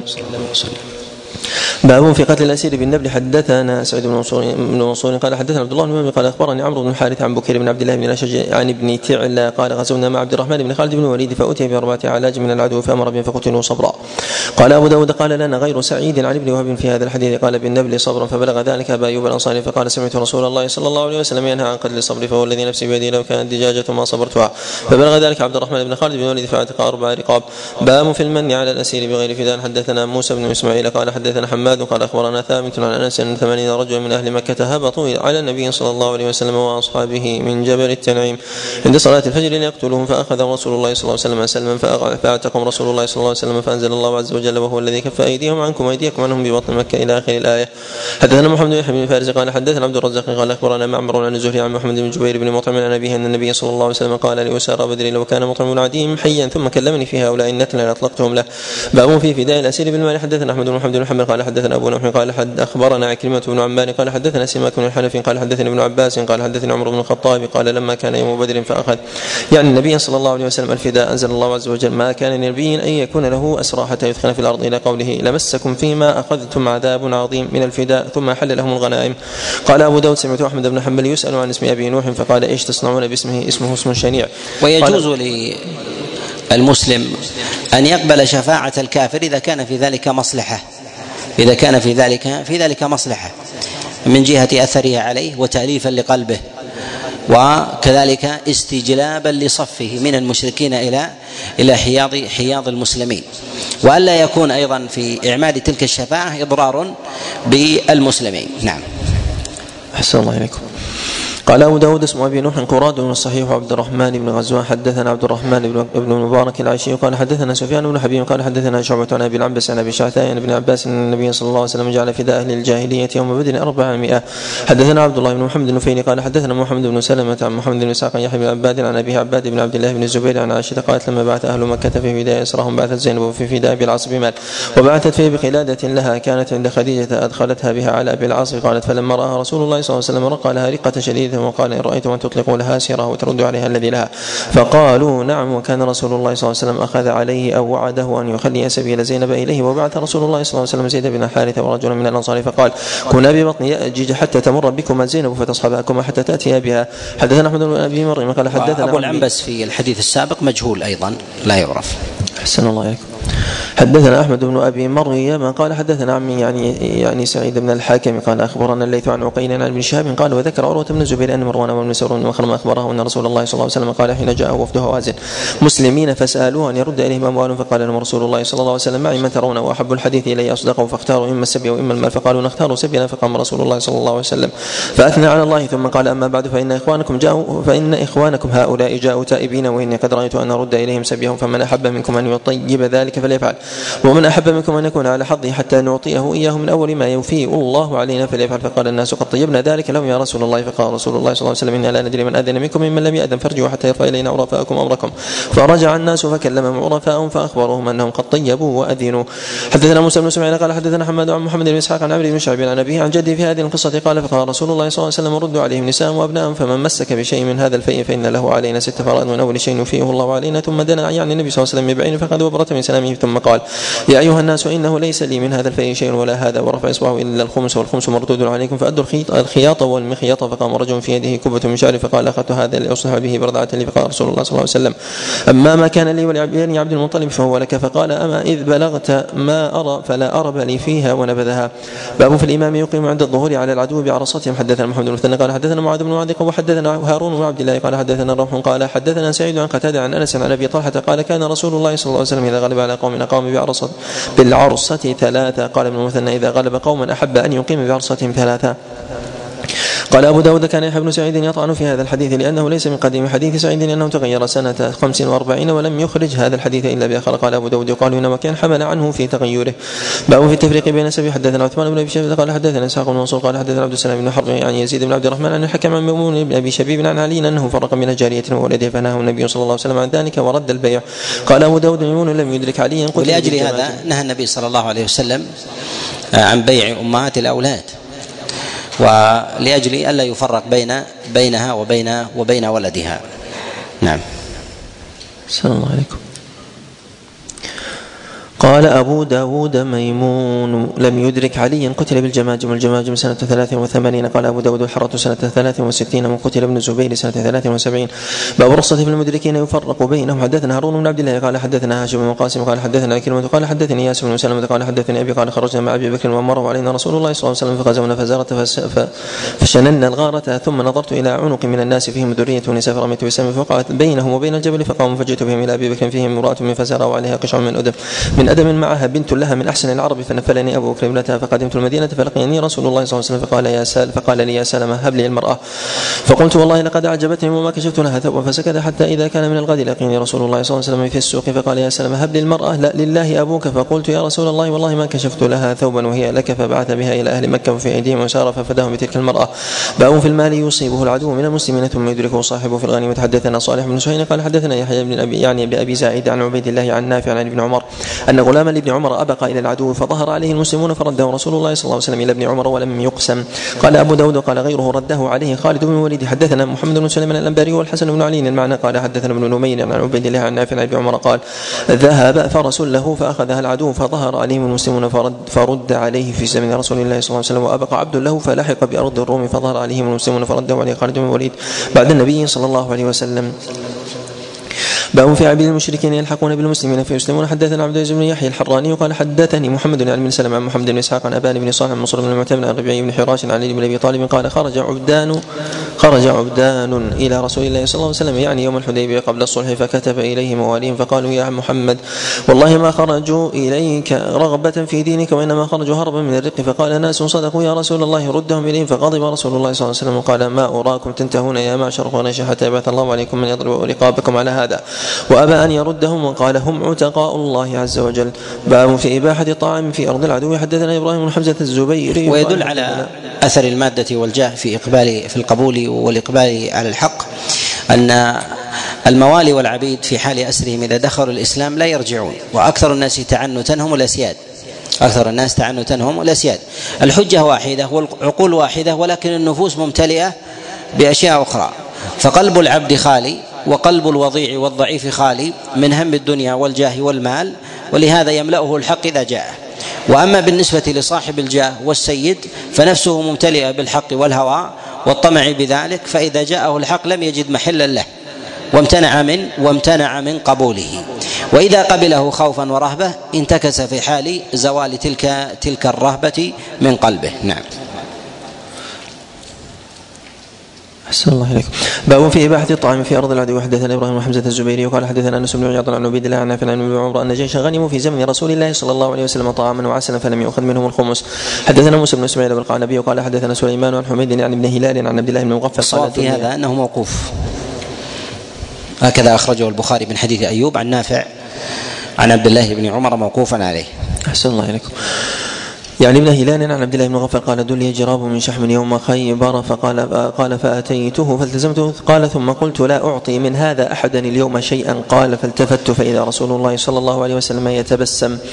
باب في النهي عن النهبه إذا كان في الطعام قلة في أرض العدو. حدثنا سليمان بن حرب قال حدثنا جرير عن بن حازم عن يعلى بن حكيم عن أبي لبيد قال كنا مع عبد الرحمن بن سمرة بكابل فأصاب الناس غنيمة فانتهبوها أو غنيمة فانتهبوها. فقام خطيما فقال سمعت رسول الله صلى الله عليه وسلم ينهى عن النهبه فردوا ما أخذوا فقسمه بينهم. حدثنا محمد بن علاء قال حدثنا أبو معاوية قال حدثنا أبو إسحاق الشيباني وعن محمد بن أبي المجالد عن عبد الله بن أبي أوفى قال قلت هل كنتم تخمسون يعني الطعام في عهد رسول الله صلى الله عليه وسلم؟ فقال أصبنا طعاما يوم خيبر فكان الرجل يجيء فيأخذ منه مقدار ما يكفيه ثم ينصرف. حدثنا هناد بن سري قال حدثنا أبو الأحوص عن عاصم يعني بن كليب عن أبيه عن رجل من الأنصار قال خرجنا مع رسول الله صلى الله عليه وسلم في سفر. فأصاب الناس حاجة شديدة وجهد فأصابوا غنما فانتهبوها. فإن قدورنا لا تغلي إذ جاء رسول الله صلى الله عليه وسلم يمشي على قوسه فأكفى قدورنا بقوسه ثم جعل يرمل اللحم بالتراب ثم قال إن النهبة ليست بأحل من الميتة أو إن الميتة ليست بأحل من النهبة أشك منها الناد.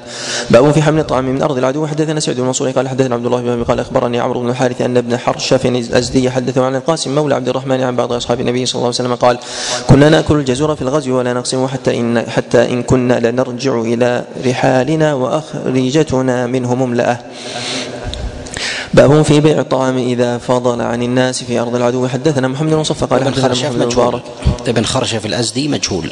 أحسن الله عليك باب في بيع الطعام إذا فضل عن الناس في أرض العدو. حدثنا محمد بن صفى قال حدثنا محمد بن عن يحيى بن حمزة قال حدثنا أبو عبد العزيز شيخ من أهل الأردن عن عبادة بن نسي عن عبد الرحمن بن غنم قال رابطنا مدينة قنسرين مع شرحبيل بن السمط فلما فتحها أصاب فيها غنما وبقرا فقسم فينا طائفة منها وجعل بقيتها في المغنم فلقيت معاذ بن جبل فحدثته. فقال معاذ غزونا مع رسول الله صلى الله عليه وسلم خيبر فأصبنا فيها غنما فقسم فينا رسول الله صلى الله عليه وسلم طائفة وجعل بقيتها في المغنم. باب في الرجل ينتفع من الغنيمة بشيء. حدثنا سعد بن منصور وعثمان بن أبي شيبة المعنى قال قال أبو داود وأنا لحديثه أتقن. قال حدثنا أبو معاوية عن محمد بن إسحاق عن يزيد بن أبي حبيب عن أبي مرزوق مولى تجيب عن حنش الصنعاني عن رويف بن ثابت الأنصاري أن النبي صلى الله عليه وسلم قال من كان يؤمن بالله واليوم الآخر فلا يركب دابة في من في المسلمين حتى إذا أعجفها ردها ومن كان يؤمن بالله واليوم الآخر فلا يلبس ثوب من في المسلمين حتى إذا أخلقه رده فيه. ردها فيه رده فيه باب في الرخصة في السلاح يقاتل به في المعركة. حدثنا محمد بن قال أخبرنا إبراهيم يعني بن يوسف قال أبو داود هو إبراهيم بن يوسف بن إسحاق بن أبي إسحاق السبيعي عن أبيه عن أبي إسحاق السبيعي قال حدثني أبو عبيدة عن أبيه قال مررت فإذا أبو جهل صريع قد ضربت رجله فقلت يا عدو الله يا أبا جهل قد أخزى الله الآخر. قال ولا أهابه عند ذلك فقال أبعد من رجل قتله قومه فضربته بسيف غير طائل فلم يغني شيئا حتى سقط سيفه من يده فضربته به حتى برد باب في تعظيم الغلول أبو عبيدة بن عبد الله بن مسعود لم يسمع من أبيه لم يسمع من أبيه شيء لكن سماعه محمول على الاتصال لأنه يروي عن أهل بيت أبيه. يروي عن أهل بيت أبيه وإن لم تعرف عينا إلا أنهم جمعا ثقات. إلا أنهم جمعا ثقات. نعم. أحسن الله إليكم. ولا أعلم من أعل رواية أبي عبيدة عن أبيه بالانقطاع فردها. الانقطاع ثابت. لكن لا يردونها. الترمذي له إشارات إلى هذا المعنى في سننه اعني من المتقدمين. أما المتأخرون فإنهم يعلونها يعلونها وليست بعلة. نعم. أحسن الله إليكم. باب في تعظيم الغلول حدثنا مسدد قال يحيى بن سعيد وبشر بن مفضل حدثاهم عن يحيى بن سعيد عن محمد بن حبن حبان عن أبي عمره عن زيد بن خالد الجهني أن رجلا من أصحاب النبي صلى الله عليه وسلم توفي يوم خيبر فذكروا ذلك لرسول الله صلى الله عليه وسلم فقال صلوا على صاحبكم فتغيرت وجوه الناس لذلك فقال إن صاحبكم غل في سبيل الله ففتشنا متاعه فوجدنا خرج من خرج يهود لا يساوي درهمين. حدثنا قال أبي الشعبي عن مالك عن ثور بن زيد الديلي عن أبي الغيث مولى مولى بن مطيع عن أبي هريرة أنه قال خرجنا مع رسول الله صلى الله عليه وسلم عام خيبر فلم نغنم ذهبا ولا ورقا إلا ثيابا ولا متاع ولا ما قال فوجه رسول الله صلى الله عليه وسلم نحو وادي القرى وقد أهدي لرسول الله صلى الله عليه وسلم عبد الأسود يقال له مدعم. حتى إذا كانوا بوادي القرى فبين مدعم يحط رحل رسول الله صلى الله عليه وسلم اذ جاءه سهم فقتله فقال الناس هنيئا له الجنة. فقال رسول الله صلى الله عليه وسلم كلا والذي نفسي بيده إن الشملة التي أخذها يوم خيبر من المغانم لم تصب المقاسم ولا تشتعل عليه نارا. فلما سمعوا ذلك جاء رجل بشراك أو شراكين إلى رسول الله صلى الله عليه وسلم فقال رسول الله صلى الله عليه وسلم شراك من نار أو قال شراكان من نار. باب في الغلول إذا كان يسيرا يتركه الإمام ولا يحرق رحله. حدثنا أبو صالح محبوب بن موسى قال أخبرنا أبو إسحاق الفزاري عن عبد الله بن شوذب قال حدثني عامر يعني يعني بن عبد الواحد عن ابن بريدة عن عبد الله بن عمرو قال كان رسول الله صلى الله عليه وسلم إذا أصاب غنيمة أمر بلالا فنادى في الناس فيجيئون بغنمهم فيخمسه ويقسمه. قال فجاء رجل بعد ذلك بزمام من شعر فقال يا رسول الله هذا فيما كنا أصبنا من الغنيمة. فقال سمعت بلالا ينادي ثلاثة. قال نعم. قال فما منك أن تجيء به فاعتذر إليه فقال كن أنت تجيء به يوم القيامة فلا نقبله عنك. باب في عقوبة الغالي. حدثنا نفيلي وسعود بن منصور قال حدثنا عبد العزيز بن محمد قال نفيلي الاندراوندي الاندراوردي عن الصالح بن محمد بن زائده قال دخلت على مسلمة أرض الروم.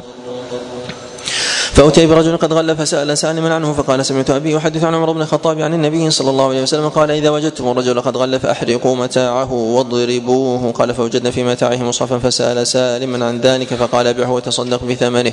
حدثنا أبو صالح محبوب بن موسى الأنطاكي قال أخبرنا أبو إسحاق عن وهذا الحديث هناك من يعله من الأئمة بل هناك من ينكره جدا. وقد أنكره الدار قطني عليه رحمة الله تعالى وغيره على الحديث البخاري والترمذي وجماعة. دار قطني رحمه الله يقول هذا الحديث لا أصل له. نعم. أحسن الله إليكم. حدثنا أبو صالح محبوب بن موسى الأنطاكي قال قال السبب في هذا هو تفرد صالح بن محمد بن زائدة. تفرد بهذا الحديث وهو منكر الحديث. أحسن الله إليكم.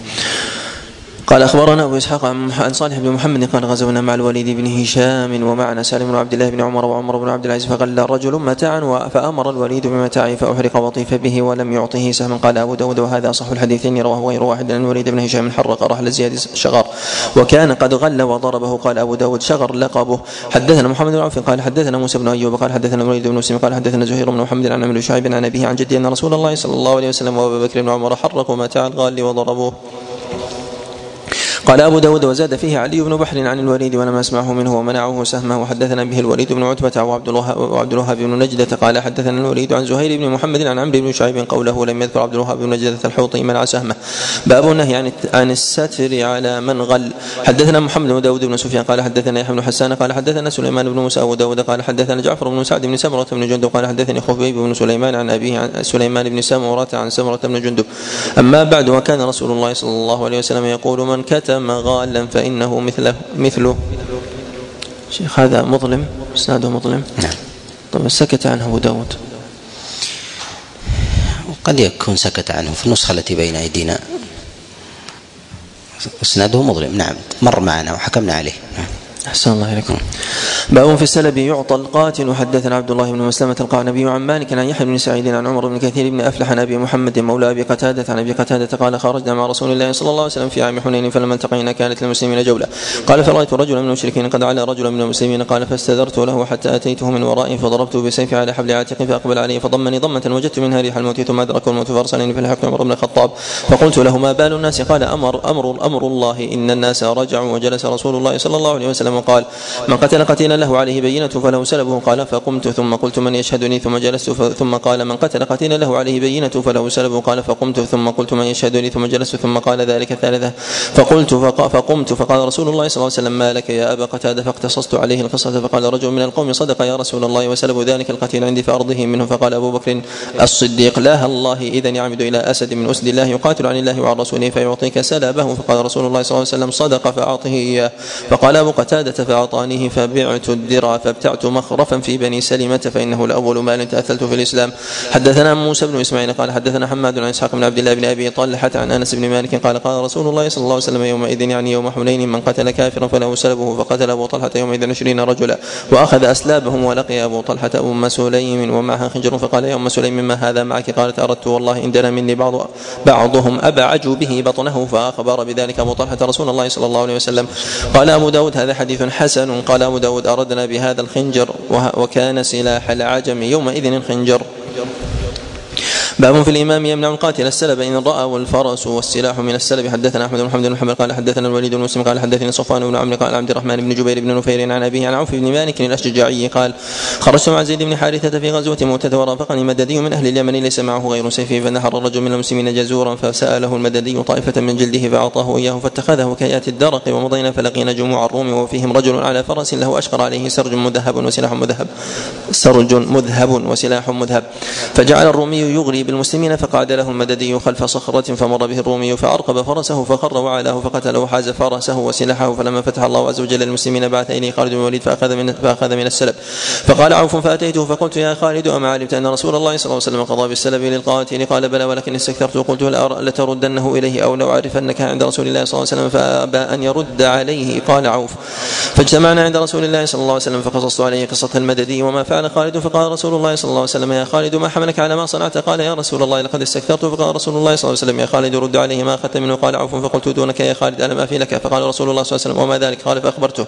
قال فغضب رسول الله صلى الله عليه وسلم. فقال يا خالد لم لا ترد عليه. هل أنتم تاركوا أمرائي؟ هل أنتم تاركوا لي أمرائي؟ لكم صفوة أمرهم وعليهم كدره. حدثنا أحمد بن محمد بن محمد قال حدثنا الوليد قال سألت ثورا عن هذا الحديث فحدثني عن خالد بن معدان عن جبير بن نفير عن عوف بن مالك الأشجعي نحوه. باب في السلب لا يخمس. حدثنا سعيد بن منصور قال حدثنا إسماعيل بن عياش عن صفوان بن عمرو. خالد بن الوليد احاديث التي يرويها عن النبي عليه الصلاة والسلام قليلة نادرة جدا وهي بضعة أحاديث وذلك لانشغاله بالجهاد.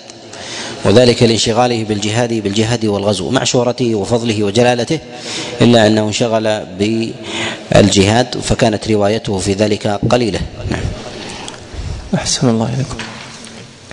حدثنا سعيد بن منصور قال حدثنا إسماعيل بن عياش عن صفوان بن عمرو عن عبد الرحمن بن جبير بن نفير عن أبيه عن عوف بن مالك النجاعي وخالد بن وليد أن رسول الله صلى الله عليه وسلم قضى بالسلب للقاتل ولم يخمس السلب. باب من أجاز على جريح من أجاز على جريح مثخن ينفل من سلبه. حدثنا هارون بن عباد الازي قال حدثنا وكيع عن أبيه عن أبي إسحاق عن أبي عبيدة عن عبد الله بن مسعود قال نفل رسول الله صلى الله عليه وسلم يوم بدر سيف أبي جهل كان قتله. باب في من جاء بعد الغنيمة لا سهم له. حدثنا سعيد بن منصور قال حدثنا إسماعيل بن عياش عن محمد بن عن محمد بن الوليد الزبيدي عن الزهري أن عبسة بن سعيد أخبره أنه سمع أبا هريرة يحدث سعيد بن العاص أن رسول الله صلى الله عليه وسلم بعث ابان بن سعيد بن العاص على سرية من المدينة قبل نجد فقدم ابان بن سعيد وأصحابه على رسول الله صلى الله عليه وسلم بخيبر بعد أن فتحها وإن حزم خيلهم ليف.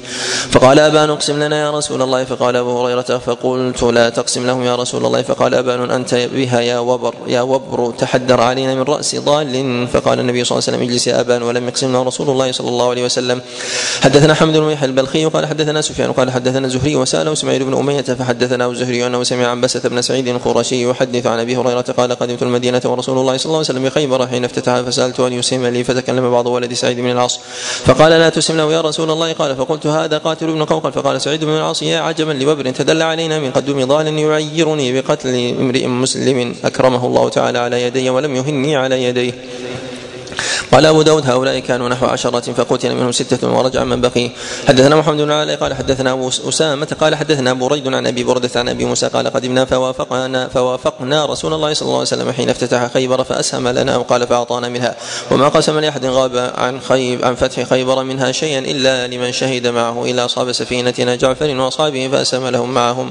حدثنا محمود بن موسى أبو صالح قال أخبرنا ابو اسحاق الفزاري عن كليب بن وائل عن هاني بن قيس عن حبيب بن أبي مليكة عن ابن عمر قال إن رسول الله صلى الله عليه وسلم قام يعني يوم بدر فقال إن عثمان انطلق في حاجة الله وحاجة رسوله وإني أبايع له فضرب له رسول الله صلى الله عليه وسلم بسهم ولم يضرب لأحد غاب غيره.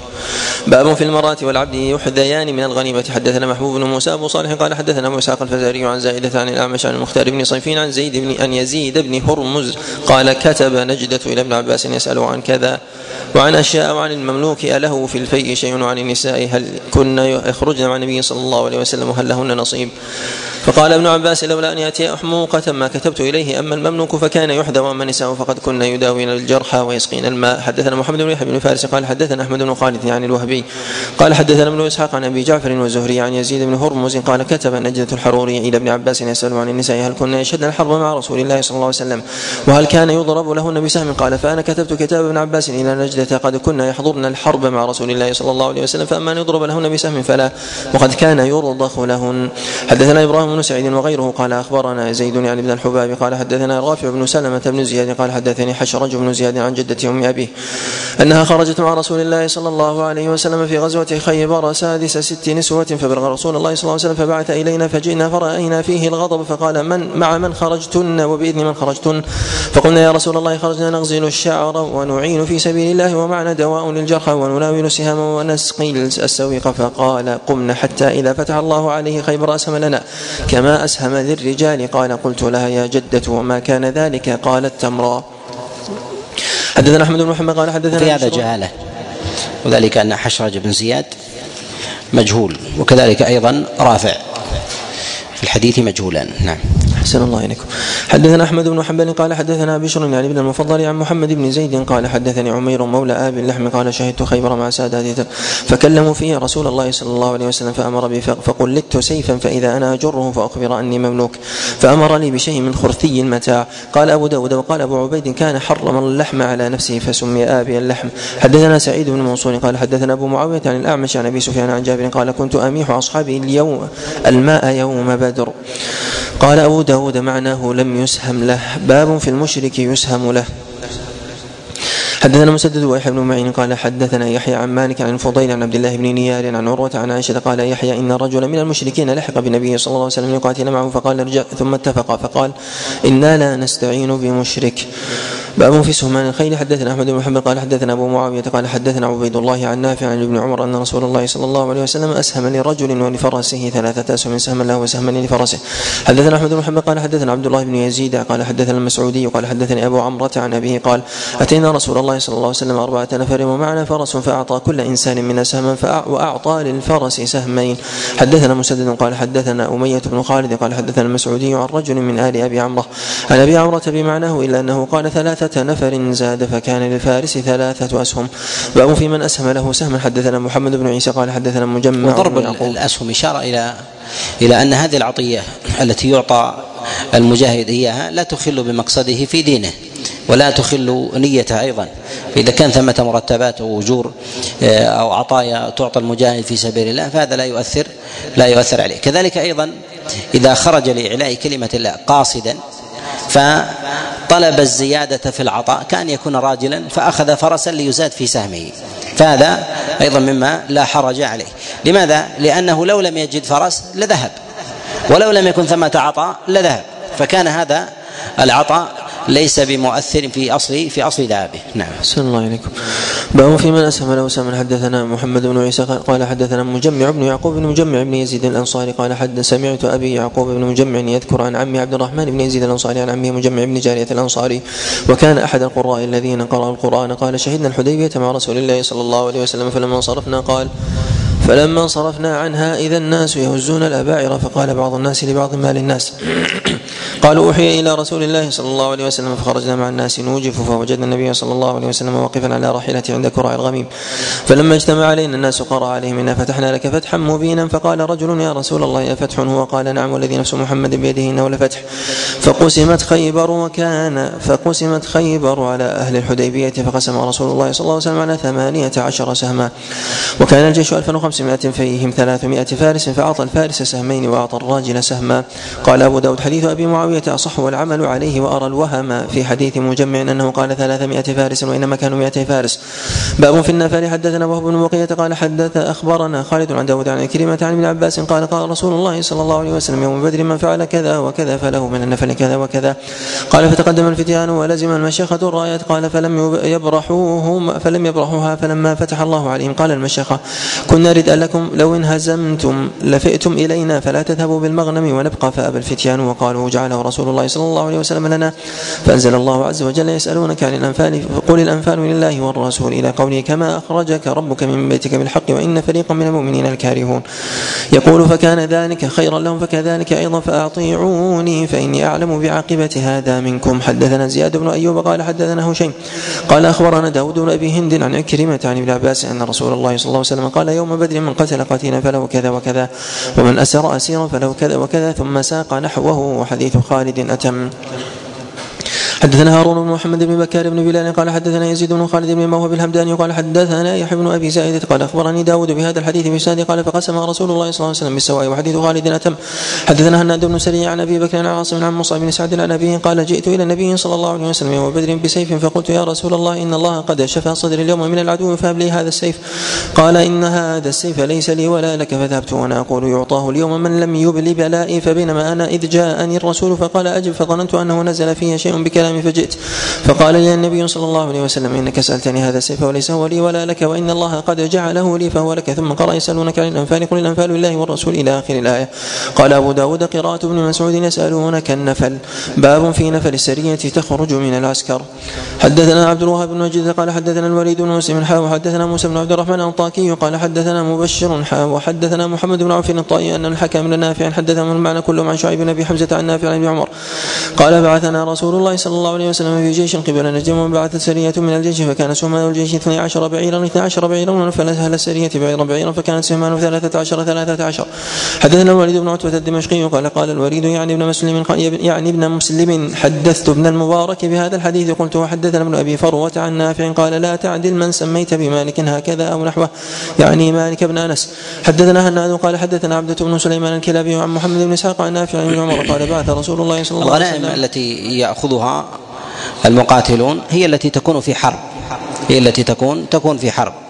وأما التي تؤخذ سلما تؤخذ سلما فهذا من الفيء الذي يفيه الله عز وجل به على على أهل الإسلام. نعم. أحسن الله إليكم. عن ابن عمر قال بعث رسول الله صلى الله عليه وسلم سرية إلى نجد فخرجت معه فأصبنا نعما كثيرا فنفلنا أميرنا بعيرا بعيرا لكل إنسان ثم قدمنا على رسول الله صلى الله عليه وسلم فقسم بيننا غنيمتنا فأصاب كل رجل منا اثنا عشر بعيرا بعد الخمس. وما حاسبنا رسول الله صلى الله عليه وسلم بالذي أعطانا صاحبنا ولا عاب عليه ما صنع فكان لكل رجل منا ثلاثة عشر بعيرا بنفاله حدثنا عبد الله بن مسلمة عن مالك حا وحدثنا عبد الله بن مسلمة ويزيد بن خالد بن قال حدثنا الليث عن نافع عن حديث ابن إسحاق في تفرده بهذا اللفظ أخذ عليه. حديثه في ذلك منكر خاصة أنه تفرد بأن النفل من رأس الغنيمة. حديث مخالف لأحاديث الثقات. نعم. أحسن الله إليكم. عن ابن عمر عن عبد الله بن عمر أن رسول الله صلى الله عليه وسلم بعث سرية فيها عبد الله بن عمر قبل نجد فغنموا إبلا كثيرة فكانت سهمان اثني عشر بعيرا ونفلوا بعيرا بعيرا زاد ابن وهب فلم يغيره رسول الله صلى الله عليه وسلم. حدثنا مسدد قال حدثنا يحيى عن عبيد الله عن نافع عن عبد الله قال بعثنا رسول الله صلى الله عليه وسلم في سرية فبلغت سهمان اثني عشر بعيرا ونفلنا رسول الله صلى الله عليه وسلم بعيرا بعيرا. قال أبو داود رواه برد بن سنان عن نافع مثل حديث عبيد الله ورواه أيوب عن نافع مثله إلا أنه قال ونفلنا بعيرا بعيرا لم يذكر النبي صلى الله عليه وسلم. حدثنا عبد الملك بن شعيب بن قال حدثني أبي عن جدي وحدثنا حجاج بن أبي يعقوب قال حدثني حجين عن قال حدثنا الليث عن عقيل عن ابن شهاب عن سالم عن عبد الله بن عمر أن رسول الله صلى الله عليه وسلم قد كان ينفل بعض بعض من يبعث من السرايا لأنفسهم خاصة النفل سوى قسم عامة الجيش والخمس في ذلك واجب كله. حدثنا أحمد بن صالح قال حدثنا عبد الله بن وهب قال حدثني حيي عن أبي عبد الرحمن الحبري عن عبد الله بن عمرو أن رسول الله صلى الله عليه وسلم خرج يوم بدر في ثلاثمائة وخمسة عشر, وخمسة عشر. فقال رسول الله صلى الله عليه وسلم اللهم إنهم حفاة فاحملهم اللهم إنهم عراة فاكسهم اللهم إنهم جياع فأشبعهم ففتح الله له يوم بدر فانقلبوا حين انقلبوا وما منهم رجل إلا وقد رجع بجمل أو جملين واكتسوا وشبعوا باب في من قال الخمس قبل النفل حدثنا محمد بن كثير قال أخبرنا سفيان عن يزيد بن عن يزيد بن يزيد بن جابر الشامي عن مكحول عن زياد بن جارية التميمي عن حبيب بن مسلمة الفيري أنه قال كان رسول الله صلى الله عليه وسلم ينفل الثلث بعد الخمس. حدثنا عبيد الله بن عمر بن ميسرة الجشمي قال حدثنا عبد الرحمن بن مهدي عن معاوية بن صالح عن ابن الحارث عن مكحول عن مكحول بن جارية عن مكحول عن ابن جارية. عن حبيب بن مسلمة أن رسول الله صلى الله عليه وسلم كان ينفل الربع بعد الخمس والثلث بعد الخمس إذا قفل. حدثنا عبد الله بن محمد بن بشير بن ذكوان ومحمود بن خالد المشقيان المعنى قال حدثنا مروان بن محمد قال حدثنا يحيى بن حمزة قال سمعت أبا وهب يقول سمعت مكحولا يقول كنت عبدا بمصر لامرأة من بني هذيل فاعتقتني فما خرجت من مصر وبها علم إلا حويت عليه فيما أرى. ثم أتيت الحجاز فما خرجت منها وبها علم إلا حويت عليه فيما أرى. ثم أتيت العراق فما خرجت منها وبها علم إلا حويت عليه فيما أرى. ثم أتيت الشام فغربلتها. كل ذلك أسأل عن النفل فلم أجد أحدا يخبرني فيه بشيء حتى لقيت شيخا يقال له زياد بن جارية التميمي. فقلت له هل سمعت في النفل شيئا؟ قال نعم سمعت حبيب بن مسلمة الفهري يقول شهدت النبي صلى الله عليه وسلم نفل الربع في البداءة وثلث في الرجعة.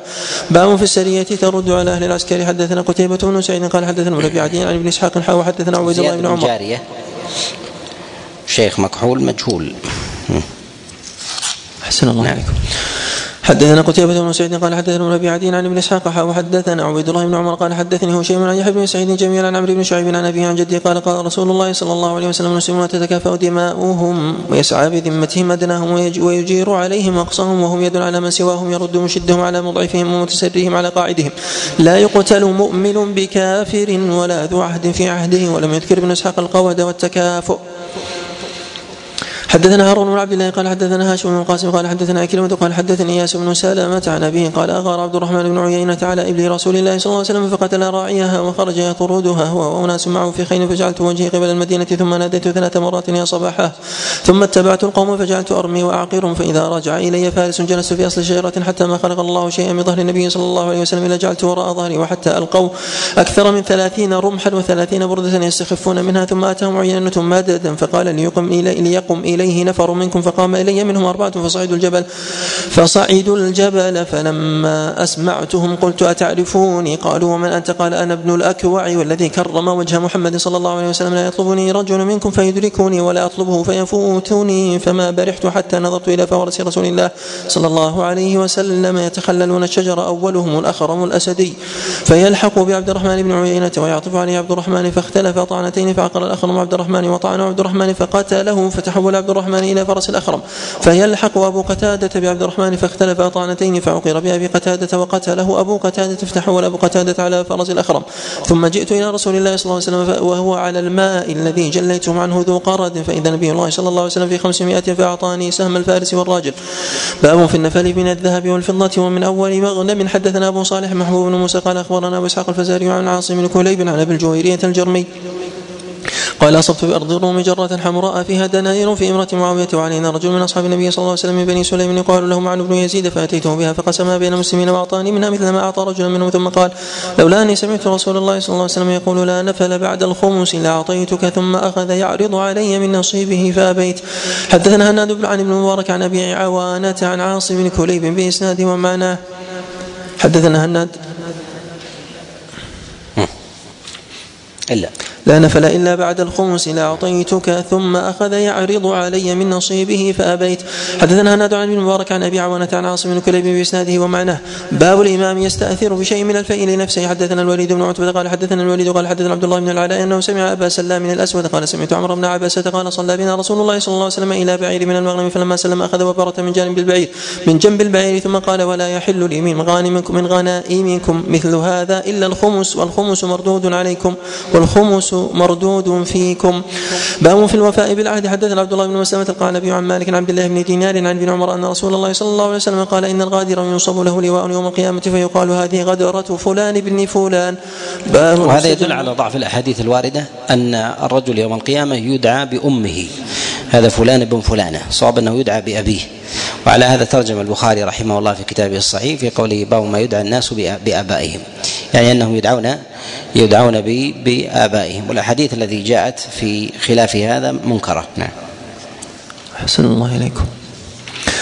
باب يسجن بالإمام في العهود. حدثنا محمد بن الصباح البزاز قال حدثنا عبد الرحمن بن أبي الزناد عن أبي الزناد عن أعرج عن أبي هريرة قال قال رسول الله صلى الله عليه وسلم انما الإمام جنة يقاتل به حدثنا أحمد بن صالح قال حدثنا عبد الله بن وهب قال أخبرني عمرو عن بكير بن الأشج عن الحسن بن علي بن ابي, بن أبي رافع أن أبا رافع أخبره. قال بعثني بعثتني قريش إلى رسول الله صلى الله عليه وسلم فلما رأيت رسول الله صلى الله عليه وسلم ألقي في قلبي الإسلام. فقلت يا رسول الله إني والله لا أرجع إليهم أبدا. فقال رسول الله صلى الله عليه وسلم إني لا أخيس بالعهد ولا أحبس البرود ولكن ارجع فإن كان في نفسك الذي في نفسك الآن فارجع. قال فذهبت ثم أتيت النبي صلى الله عليه وسلم فأسلمت. قال بكير فأخبرني أن أبا رافع كان قبطيا. قال أبو داود هذا كان في ذلك الزمان فأما اليوم فلا يصلح. باب الإمام يكون بينه وبين العدو عهد فيسير إليه. حدثنا حفص بن عمر النباري قال حدثنا شعبة عن أبي الفيض عن سليم بن عامر رجل من حمير. قال كان بين معاوية وبين الروم عهد وكان يسير نحو بلادهم حتى إذا انقضى العهد غزاهم فجاء رجل على فرس أو بردون وهو يقول الله أكبر الله أكبر وفاء لا غدر فنظروا فإذا عمرو بن عباسة فأرسل إليه معاوية فسأله فقال سمعت رسول الله صلى الله عليه وسلم يقول من كان بينه وبين قوم عهد فلا يشد عقد عقدة ولا يحلها حتى ينقضي أمدها أو ينبذ إليهم على سواء فرجع معاوية.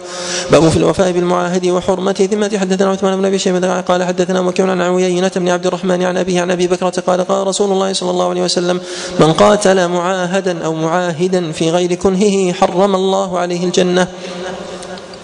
باب في الرسل حدثنا محمد بن عمرو الرازي وقال حدثنا حدثنا سلمة يعني بن الفضل عن محمد بن إسحاق قال كان مسيلمة كتب إلى رسول الله صلى الله عليه وسلم وإنما الخلاف عند العلماء في القصاص به هل إذا قتل المسلم المعاهد أن يقتل به أم لا؟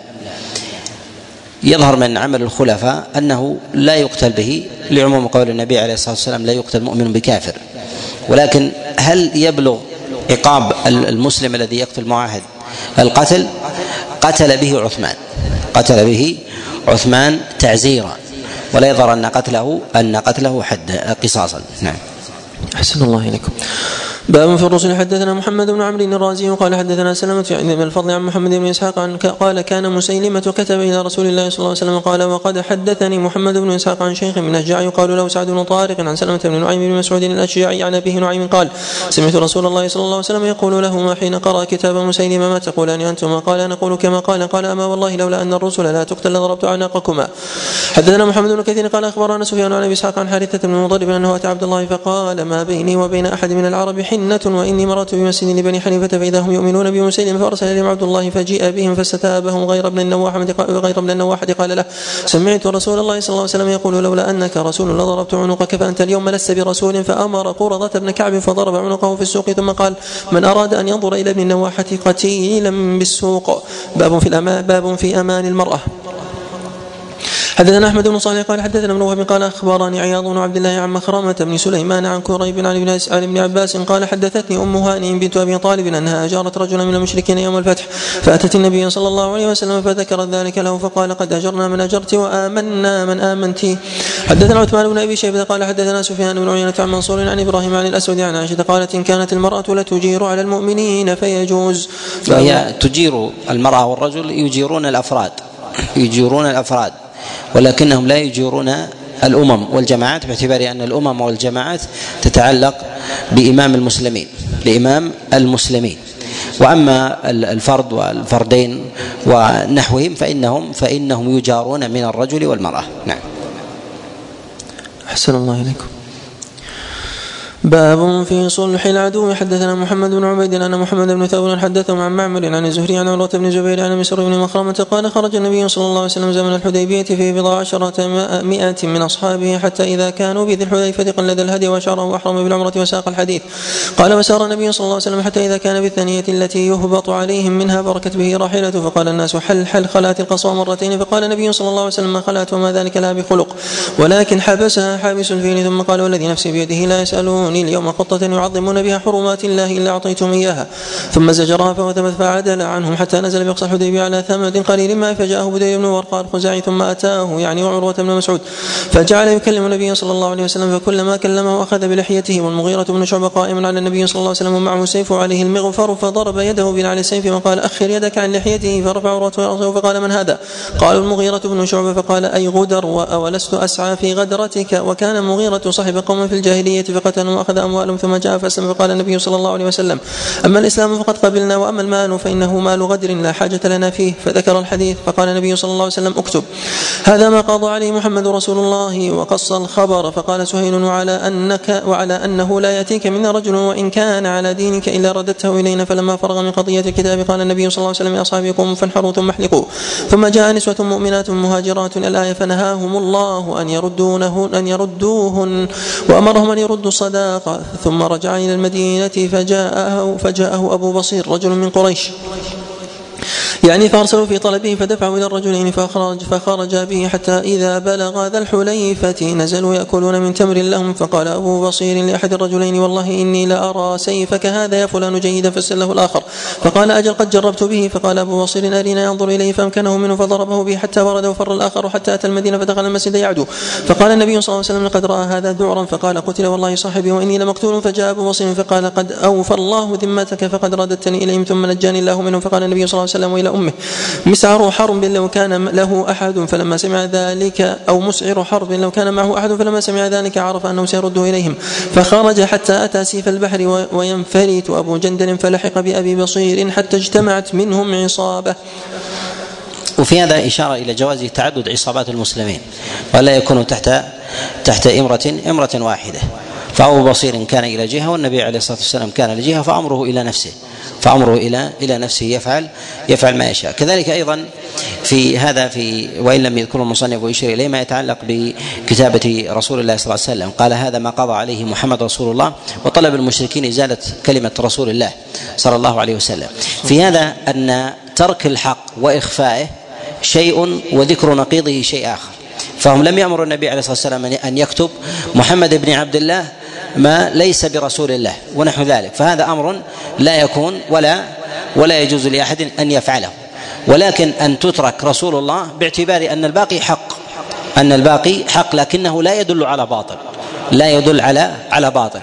فإخفاء بعض الحق لمصلحة راجحة هذا هذا جائز. أما ذكر نقيضه ما يبطل أصل الحق فهذا فهذا لا يكون. نعم.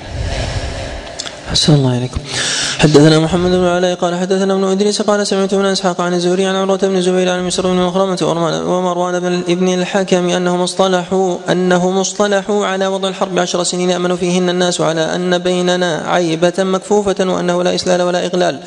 حدثنا عبد الله بن محمد النفيلي قال حدثنا عيسى بن يونس قال حدثنا الأبزاعي عن حسان بن عطية قال مال مكحول وابن أبي زكريا إلى وابن وابن أبي زكريا إلى خالد بن معدان وملت معهما فحدثنا عن جبير بن نفيل قال قال جبير انطلق بنا إلى ذي مخبر رجل من أصحاب النبي صلى الله عليه وسلم فأتيناه فسأله جبير عن الهدنة فقال سمعت رسول الله صلى الله عليه وسلم يقول ستصالحون الروم صلحا امنا وتغزون أنتم وهم عدو من ورائكم باب في العدو يؤتى على غرة ويتشبه بهم حدثنا أحمد بن صالح قال حدثنا سفيان عن عمرو بن دينار عن جابر قال قال رسول الله صلى الله عليه وسلم من لكعب بن اشرف فإنه قد آذى الله ورسوله فقام محمد بن مسلمه وقال أنا يا رسول الله أتحب أن أقتله قال نعم قال فأذن لي أن أقول شيئا قال نعم قل فأتاه فقال إن هذا الرجل قد سأل صدقه وقد عنانا.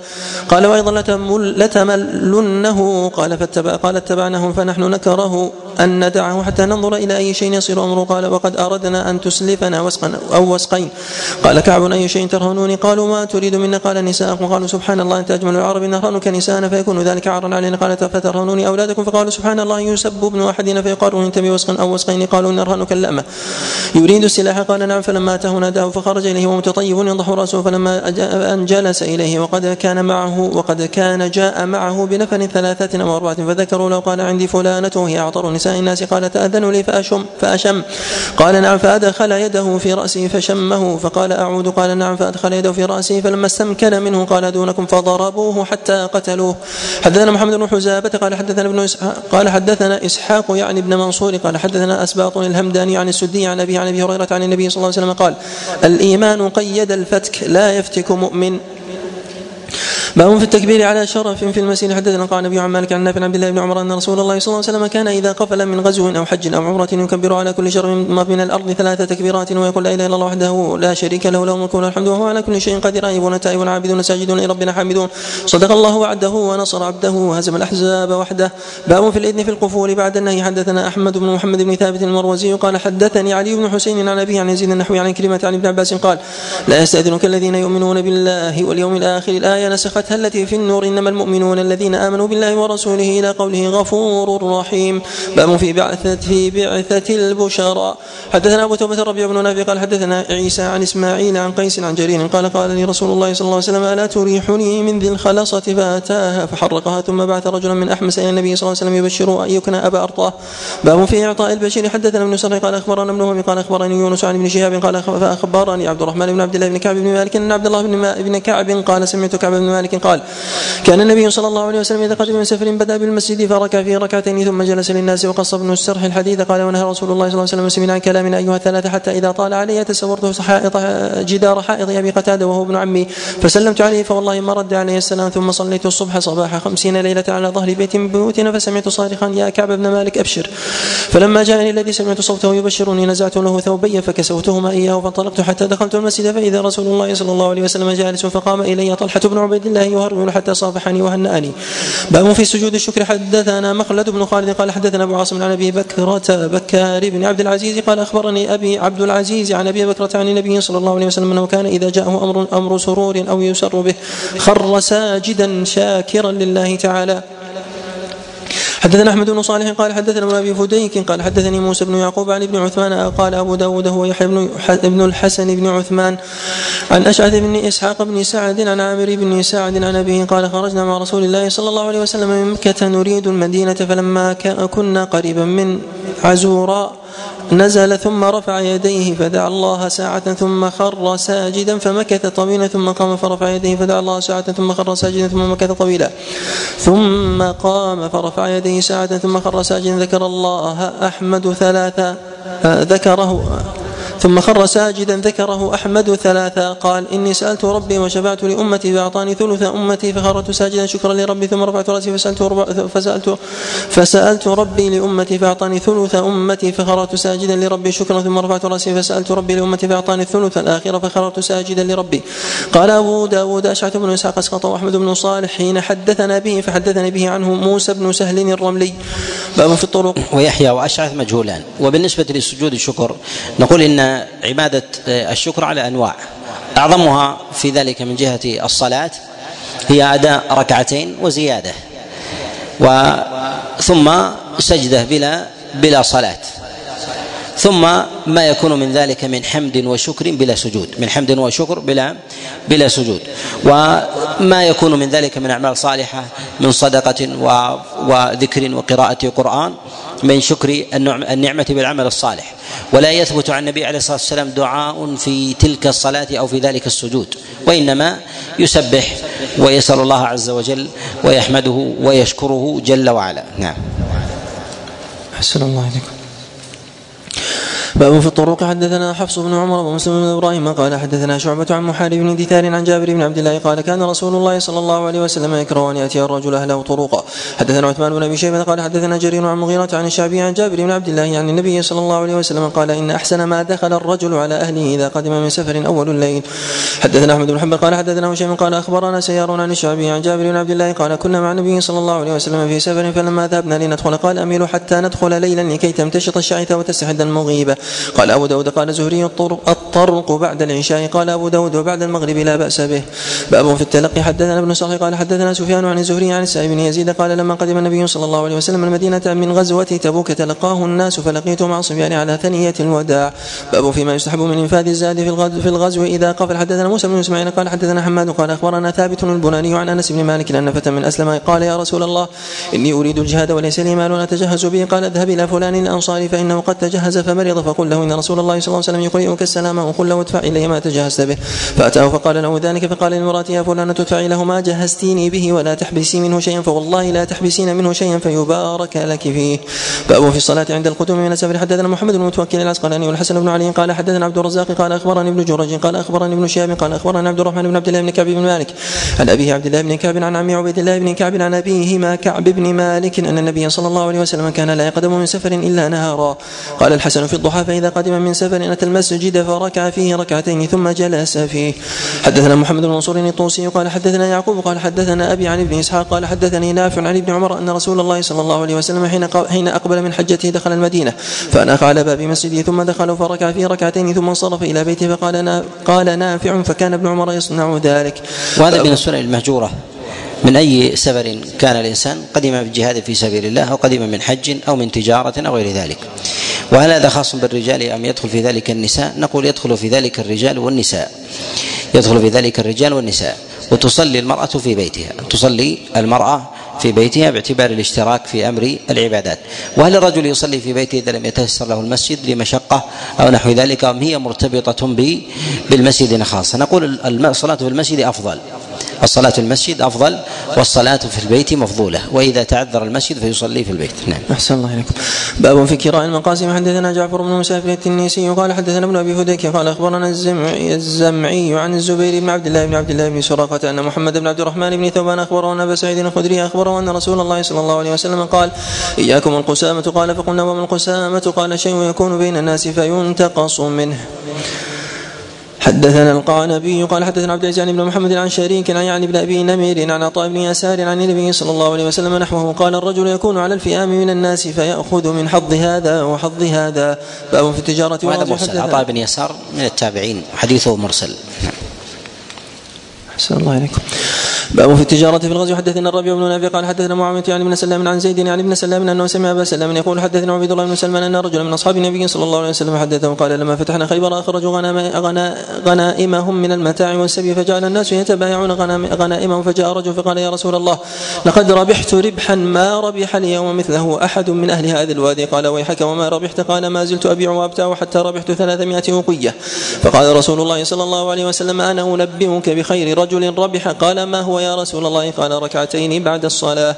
باب حمل السلاح إلى أرض العدو. حدثنا مسدد قال حدثنا عيسى بن يونس قال أخبرني أبي عن أبي إسحاق عن ذي جو عن ذي الجوشن رجل من الضباب من الضباب. قال أتيت النبي صلى الله عليه وسلم بعد أن فرغ من أهل بدر بابن فرس لي يقال له القرحاء. فقلت يا محمد إني قد جئتك بابن القرحاء لتتخذه. قال لا حاجة لي فيه. وإن شئت أن أقيضك به المختارة من دروع بدر فعلت قلت ما كنت أقيضه اليوم بغرة قال فلا حاجة لي فيه. أبو إسحاق لم يسمع من ذي الجوشن والحديث منقطع. أحسن الله إليك.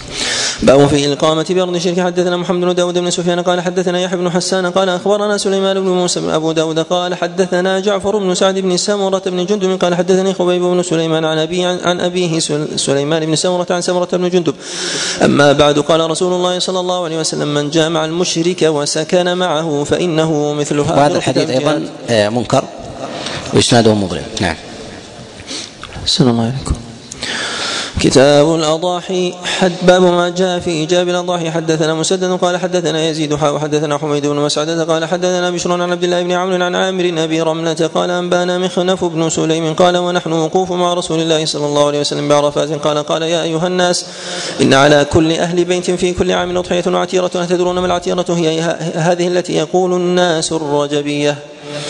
قال أبو داود العتيرة منسوخة. حدثنا هارون بن عبد الله قال حدثنا عبد الله بن يزيد قال حدثني سعيد بن أبي أيوب قال حدثني عياش بن عباس القتباني عن عيسى بن هلال الصدفي عن عبد الله بن عمرو بن العاص أن النبي صلى الله عليه وسلم قال أمرت بيوم الأضحى عيدا جعله الله عز وجل لهذه الأمة. قال رجل أرأيت إن لم أجد إلا منيحة ابني إلا منيحة ابني أفأضحي بها قال لا ولكن تأخذ من شعرك وأظفارك وتقص شاربك وتحلق عانتك فتلك تمام أضحيتك عند الله عز وجل. باب الأضحية وصار الأضاحي سنة ولهذا جاء عند البيهقي وغيره أن أبا بكر وعمر تركاها حتى لا يظن انها أنها واجبة. فهي من السنن المتأكدة. نعم. أحسن الله إليكم. باب الأضحية عن الميت. حدثنا عثمان بن أبي شيبة قال حدثنا شريك عن أبي الحسناء يعني الحكم عن حنش قال رأيت عليا يضحي بكبشين فقلت له ما هذا؟ فقال إن رسول الله صلى الله عليه وسلم أوصاني أن أضحي عنه فأنا أضحي عنه. باب الرجل يأخذ من شعره في العاشر وهو يريد أن يضحي. حدثنا عبيد الله بن معاذ قال حدثنا أبي قال حدثنا محمد بن عمرو قال حدثنا عمرو بن مسلم الليثي قال سمعت سعيد بن مسيب يقول سمعت أم سلمة تقول حديث علي أيضا لا يصح في أبو الحسنى لا يعرف وحنش ضعيف. نعم.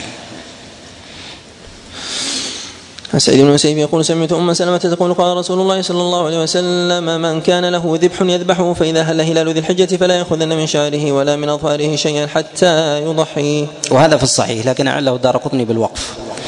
وظاهر الصنيع مسلم أنه يصححه مرفوعا واختلف في الأخذ هل هو على الكراهة أو على التحريم. نعم على قولين. نعم. أحسن الله إليكم قال أبو داود اختلفوا على مالك وعلى محمد بن عمرو في عمرو بن مسلم قال بعضهم عمر وأكثرهم قال عمرو وقال أبو داود هو عمرو بن مسلم بن أكيمة الليثي الجندعي. باب ما يستحب من الضحايا حدثنا أحمد بن صالح قال حدثنا عبد الله بن أبي قال أخبرني حيوة قال حدثني أبو صخر عن ابن قسيط عن عروة بن الزبير عن عائشة أن رسول الله صلى الله عليه وسلم أمر بكبش أنقر يطأ في سواد ويضر في سواد ويبرك في سواد فأتي به فضح فضحى به. فقال يا عائشة هل المدية ثم قال اشحذيها بحجر ففعلت فأخذها وأخذ الكبش فأرجعه وذبحه. وقال بسم الله اللهم تقبل من محمد وآل محمد ومن أمة محمد. ثم ضحى واصحابه صلى الله عليه وسلم. حدثنا موسى بن اسماعيل قال حدثنا وهيب عن أيوب عن أبي خلافة عن أنس أن النبي صلى الله عليه وسلم نحر سبع بدنات بيده قياما وضحى بالمدينة بكبشين أقرنين أملحين. حدثنا موسى بن إبراهيم قال حدثنا هشام عن قتادة عن أنس أن النبي صلى الله عليه وسلم ضحى بكبشين أقرنين أملحين يذبح ويذبح ويكبر ويسمي ويضع رجله على صفحتهما. حدثنا إبراهيم بن موسى الرازي قال حدثنا عيسى قال حدثنا محمد بن إسحاق عن يزيد بن أبي حبيب عن أبي عياش عن جابر بن عبد الله قال ذبح النبي صلى الله عليه وسلم يوم الذبح كبشين أقرنين أملحين موجئين فلما وجههما قال إني وجهت وجهي للذي فطر السماوات واضحى على مله إبراهيم حنيفا وما أنا من المشركين إن صلاتي ونسكي ومحياي ومماتي لله رب العالمين لا شريك له بذلك امرت وأنا أول المسلمين. اللهم منك ولك عن محمد وامته بسم الله والله أكبر. ثم ذبح. حدثنا يحيى بن معين قال حدثنا حفص عن جعفر عن أبيه عن أبي سعيد قال كان رسول الله صلى الله عليه وسلم يضحي بكبش أقرا فحين يضر في سواد ويأكل في سواد ويمشي في سواد. باب ما يجوز من السن في الضحايا. حدثنا أحمد بن أبي شعيب الحراني قال حدثنا زهير بن معاوية قال حدثنا أبو الزبير عن جابر قال قال رسول الله صلى الله عليه وسلم لا تذبحوا إلا مسنة إلا أن يعسر عليكم فتذبحوا جذعة من الضأن. حدثنا محمد بن صدران قال حدثنا عبد الأعلى بن عبد الأعلى قال حدثنا محمد بن إسحاق قال حدثني عمارة بن عبد الله بن طعمة عن سعيد بن المسيب عن زيد بن خالد الجهني قال قسم رسول الله صلى الله عليه وسلم في أصحابه ضحايا فأعطاني عتودا جذعا قال فرجعت إليه فرجعت به إليه فقلت إنه جذع قال ضحي به فضحيت به. حدثنا الحسن بن علي قال حدثنا عبد الرزاق قال أخبرنا الثوري عن عاصم بن كليب عن أبيه قال كنا مع رجل من أصحاب النبي صلى الله عليه وسلم يقال له مجاشع من بني سليم فعزت الغنم فأمر مناديا فنادى إن رسول الله صلى الله عليه وسلم يقول إن الجدع يوفي مما يوفي منه الثني.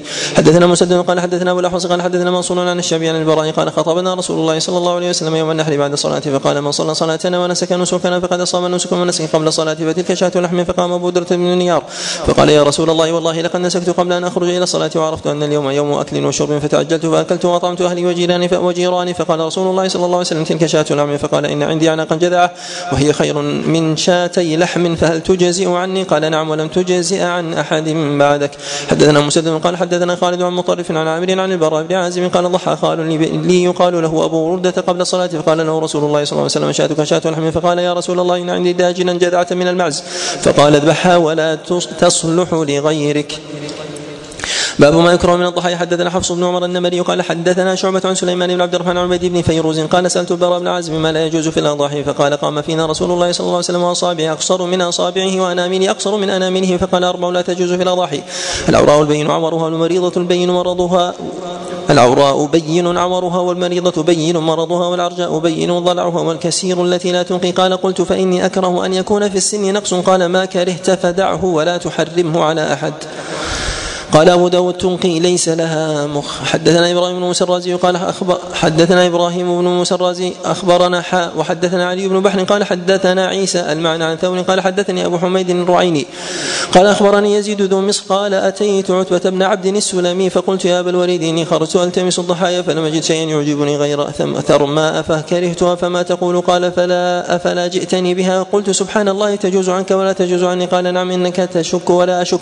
إنما نهى رسول الله صلى الله عليه وسلم عن المصفرة والمستأصلة والبخاء والمشيعة والكسرى والمصفرة التي تستأصل أذنها حتى يبدو سماخها والمستأصلة التي تستأصل قرنها من أصله والبقاء التي تبخق عينها والمشيعة التي لا تتبع الغنم عجفا وضعفا والكسرى والكسير أو الكسيرة. وفي الإسناد جهالة فيه أبو حميد ويزيد مجهولان. نعم. أحسن الله إليكم.